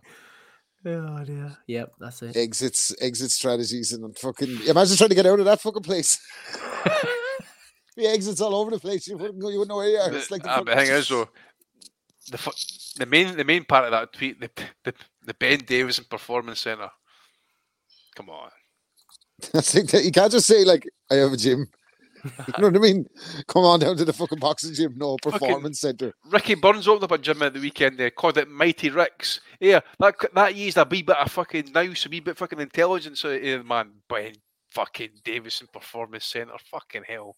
Performance center. What are you doing? Interpretive dance when you get down there and all that. Fucking That's hell. where champions are made, Rob. Unrivaled analysis going on there. Exactly. taxi rank. Matt Butters just kind of call it a gym or anything like that. Eh? High Street Gym. No, I'm come gonna- to the I'm Ben gonna s- Performance Center. I'm gonna start calling my house the Marijuana Institute. It's like the fucking your man in fucking dodgeball with fucking. You know him? Anyway, forget it. Forget it. The moment's gone. That's a, that, that's a little broad. I know the movie well, but that's a little broad. The fucker that had the gym, it was like a fucking high level gym. wasn't? Globo Fucking- Gym. Globo Gym. Exactly. Yeah. Global Gym Performance Center. Anyway, onwards to Yeah, Dana White. Chuckways just turned up, Rob. He'll See that Ben That was a bold I- he- move, Rob. I hope it works out for you. That Ben Stiller's an unfunny bastard. I hate him every time he's in that. Him and that Owen Wilson. Wankers. like, oh, Wilson and Ben Stiller. Used to be the MTK Performance Centre, says Johnny. They are Of course it would be. Of course. Grand opening, grand closing. and reopening under different management. Yeah. BLK Prime Center. what was the other one? They had the the Kinahans. It's not the Kinahans. Marv Nation. Marv One Na- in- Disrupt Boxing. What was the one in Beiran called? MTK. Then oh, Probellum, Probellum wasn't that? Was the fucking Boxing, yeah. that Chaos was in and out like a Promotions. robbery. Probellum wasn't it? Fucking hell. Next, we're gonna have Antebellum. Fucking People on uh, Disrupt Boxing contracts, like I've never even signed, I never even heard of them. How did I end up on a contract with them? Aye, fucking Those bunch of Jarlov. lads, all kinda- them anyway. Jarlov getting pulled for cards and that, mate, because Yeah, he's got contracts tied up elsewhere. Yep. Uh, Dana White's been kicking off. He said, uh, That's exactly the type of response I would expect from that weasel Espinoza. That scumbag has absolutely nothing to do with the success of Canelo, Garcia, Crawford. Those guys are megastars, and they're the ones responsible for driving the gates in their fights. For him to even try and take any credit at all shows you exactly what an arrogant, delusional piece of shit that guy is. For this clown to talk about levels is hilarious. The production of the fights on Showtime is an embarrassment, and I've been saying that forever. He's a little guy with a big yap, and he's a complete phony. I'm not at all surprised that is the end for them. It should have come way sooner. Sorry to see you go, Weasel. Enjoy your retirement. Jesus fuck. Fuck. I kind of love that about Dana White that he that he rants like that as a company owner. You know that way. I kind of He fucking love uh, that about him. like. Ah, I mean, Dana, can I get your honest opinion, please? Ah, no fucking problem. I'll give it to you right now. But from from my liking, far too many people have publicly called Stephen Espinoza a weasel at this stage. There has to be something more to it. Like, That's, that's fucking Dude, I mean, Jesus Christ, uh, Dana White uh, in all of this uh, glory and his baldness. I mean, he's he's basically like Andy with marketable skills. well, what, what I would say at this point is all to all boxing fans, enjoy it while it's here, because the death of HBO has left a fucking grim landscape, and the death Yes. of Showtime But the thing is, though, is going to that's, leave me. that's, Yes. that, that's that's Al Haymon who burnt money, and HBO, Showtime, and Fox have all pulled out of boxing now, man. So he's a common denominator here. They need to get Ben Salam over to the states to sort this shit out. Exactly, mate. He'll fucking save some money.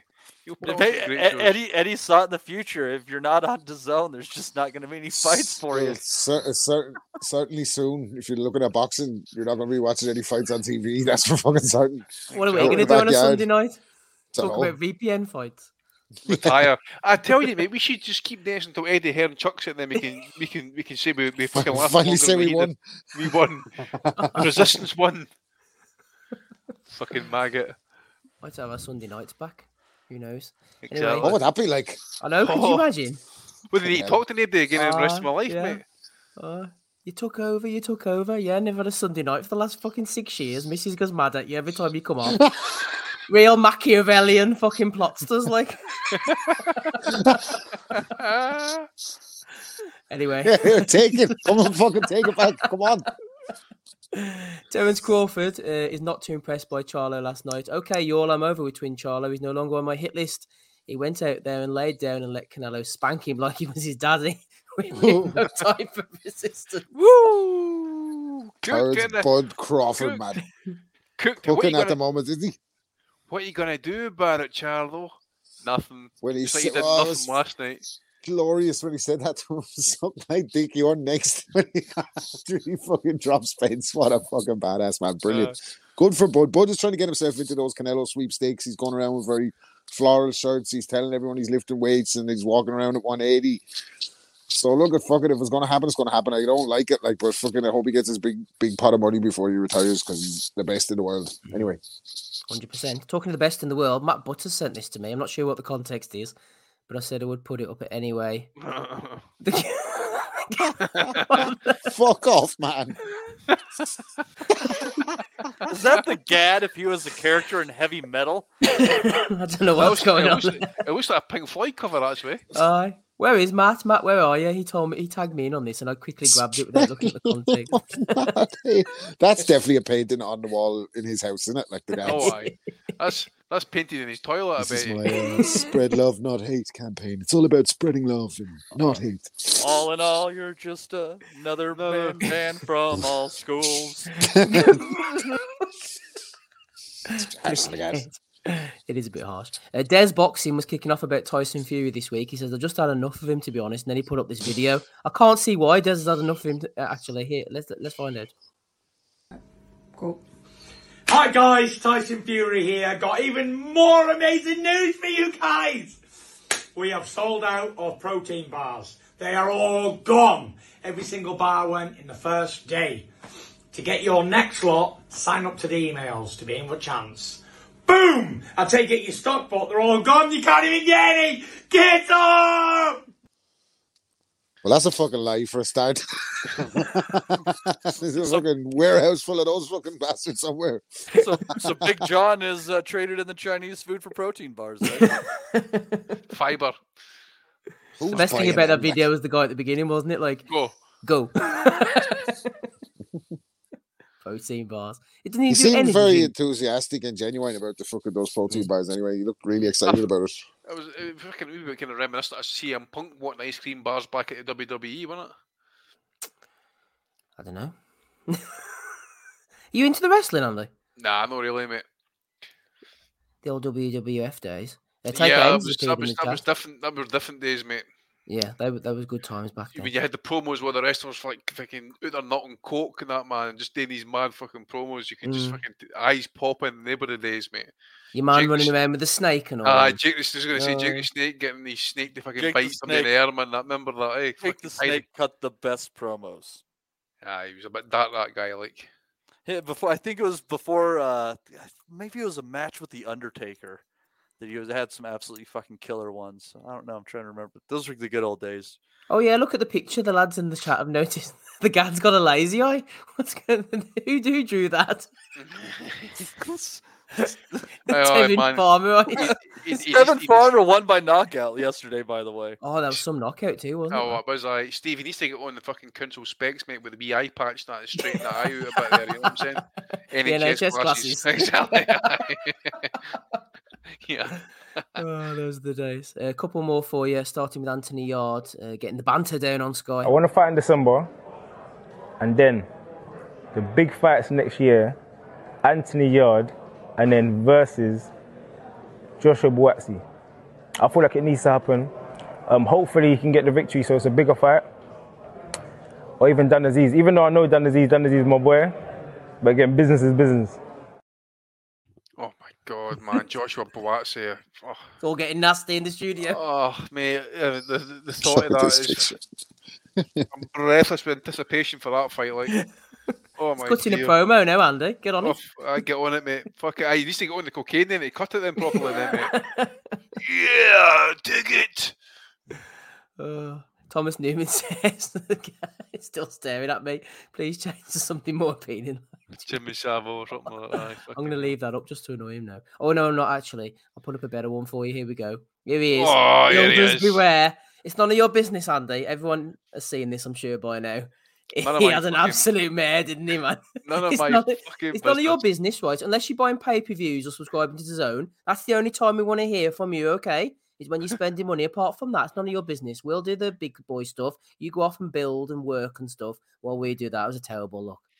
I tell you what, man. Right, I, I- see my piece earlier on there, but you, you could actually tell when he was talking. You could see it in his eyes, man. He's like, I need to try and talk my way, out, you know, into an ending here. I need to end this fucking thing because he just didn't know how to fucking handle it, mate. He just went off, and His th- the thing about him is it that must have sounded so much better in his head, mate, before he started speaking. Eddie's a snide, but at least he has sometimes he has a bit of weight and he can like he has a bit of pizzazz to pull off some of the shit that he's saying. But this guy has the fucking charisma.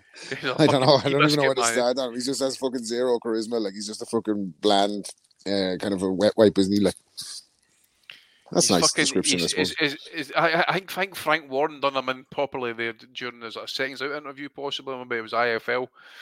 And He called him a fatso, didn't he? He called him a fatso, but the thing is, he says, you don't which something along the lines. You see something along the lines of saying, "Is like, is Chris Eubank Jr. know Frank Smith's brother-in-law?" And he didn't even tell him about the failed drugs test. Ooh, Frank you're lobbing grenades at them this week. That, and he, he, he, and he pulls, and he pulls Salt the big Frank. Sucking. Ah, he's just a he's just a prick, mate. Simon Jordan had him right. Now he's just a fucking T boy, isn't he? Frank the T boy.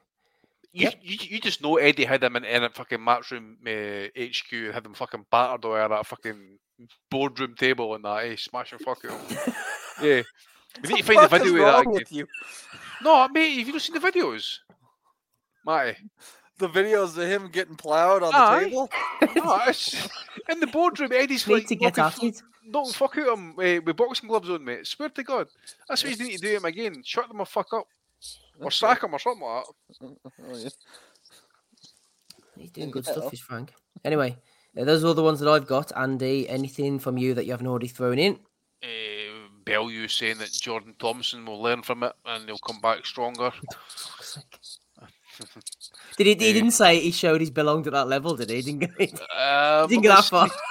Uh, tough one for Jordan boxing last night, but he rolled the dice and went in against the best 200 pounder in the world. He will be back, I have no doubt. He will. He has an unbelievable amount of mental resilience, and last night's experience will see him grow and learn.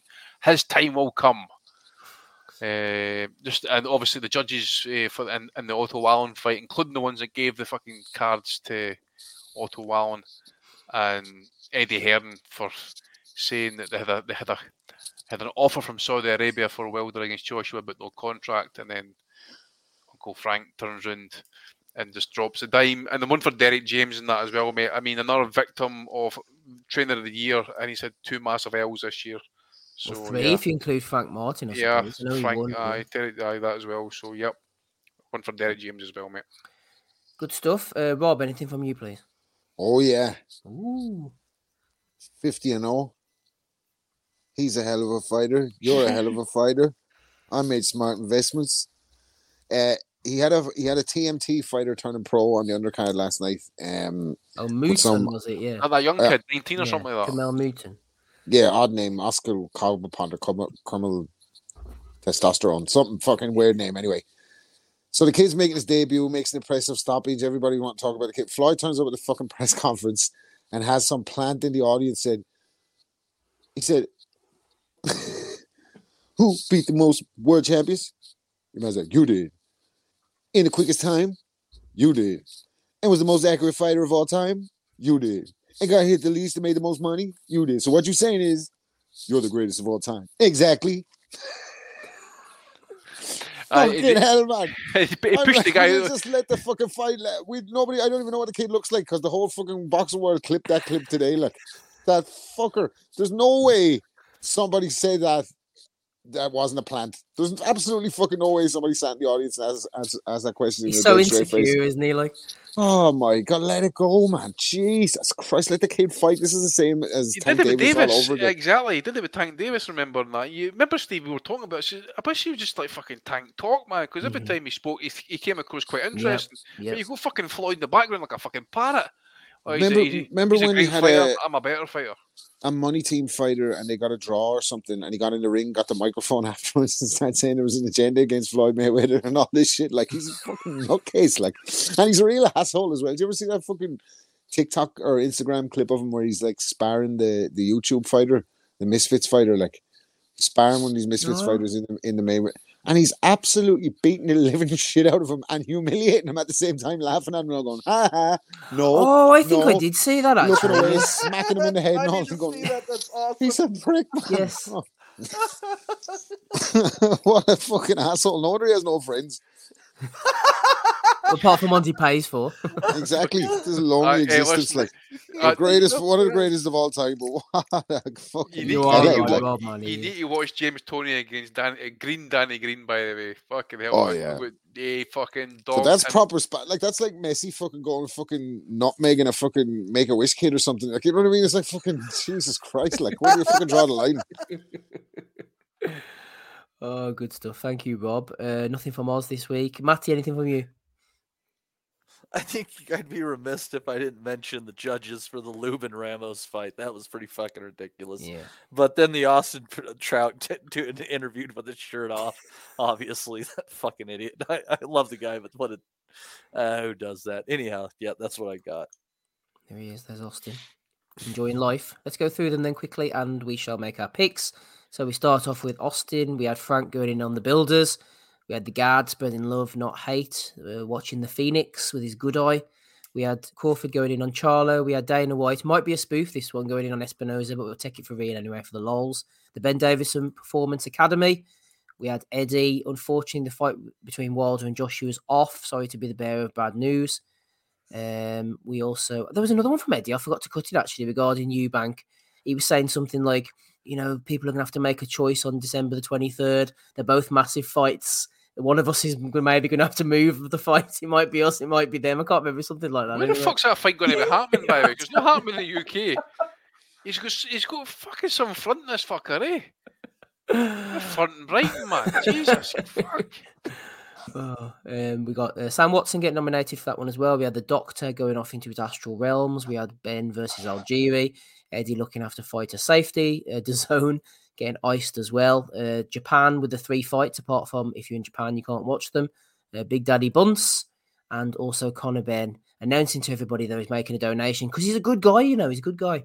Uh, Canelo going in on Teddy Atlas as well. Anthony Yarde cutting his promo and Fury with his bullshit protein bars, which is going to end up in Poundland in a few weeks. Wonder if we'll get Eddie for? coming out. I wonder if we'll get Eddie coming out tomorrow by saying said, just, he's, I've just been off the phone, Cougs to Nigerian Prince Joshua Wilder in, in Nigeria, mate, in Lagos. It's going to, it's happening. 2027, it's coming. It's coming. He got an email. He got an email coming through. Aye, but the problem is Eddie's going to pay him 300,000 first, you know? Your late relative. My dear Celestine relative- O'Hearn. My dear relative, I'm stranded here. Can you send me some? I'm stranded here. There's no fights for me. oh, for fuck's sake. Here you go for Andy. I'm going to go with Canelo, mate. He fucking slayed. And as I said, I, I feel like I'm picking on Eddie every week, man, but hey, I'll go with Canelo. Canelo for here. Mark Stanton says, I'll be in Eddie's garden when he gets it established as another country. He-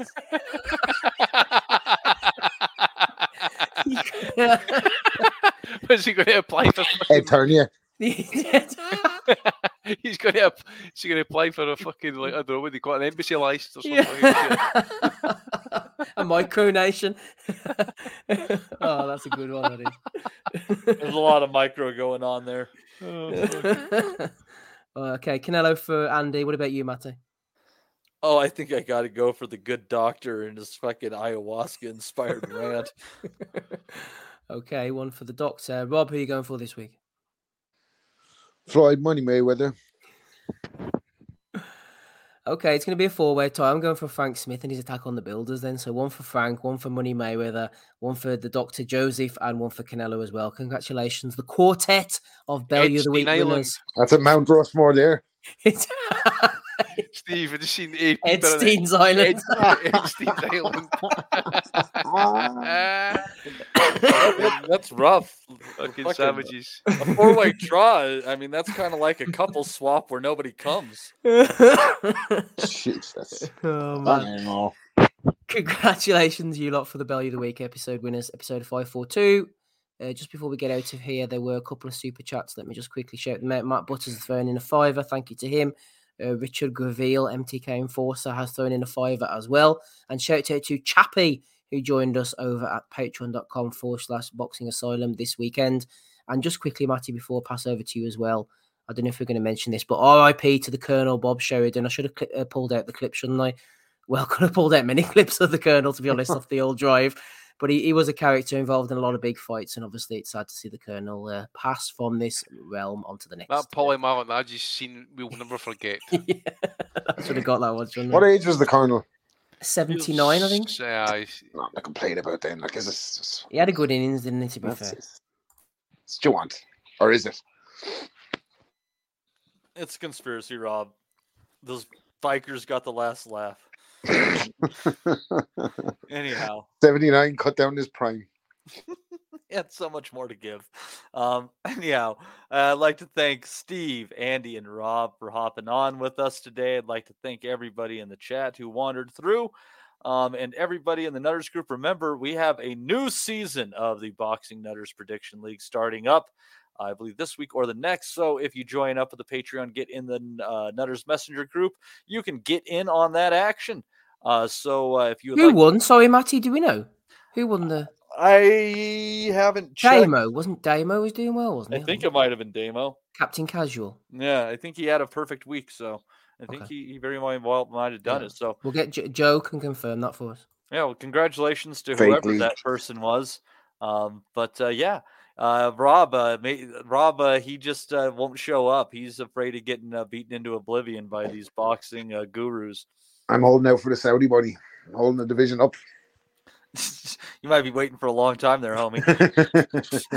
Um, anyhow, Might happen soon at a different venue. Rob's going to join the Fight Disciples League. That's where the money is. Anyhow, uh, there's another league I could lose money in. Oh boy. Um. Anyhow, uh, again, thanks to everybody for joining us today in the uh, in the uh, Chuck Wu, uh, Chuck Wu with the last comment of the night. Oh man, Bob Sheridan. He's fucking always late to the party. Look at him. Are we ever gonna? Can we get out of here? Anyway, thank you to everybody, and we will see you fine folks next week. We'll never forget. I think that's good happening. Go to Adam Move! We want to be honest, yeah. Crying like a little bitch. I've never met a fucking someone that can fight me. I fell asleep. I fell asleep. You're a fucking bum. You're a fucking asshole. Rumpo fucking Stiltskin. But allegedly, Oscar Rivas has, has, has failed has failed a test. Seven year ain't. Seven year ain't. I will fucking smash fuck you. I hope you fucking die. Be safe. I love boxing sounds. Simple as that. Sports Social Podcast Network.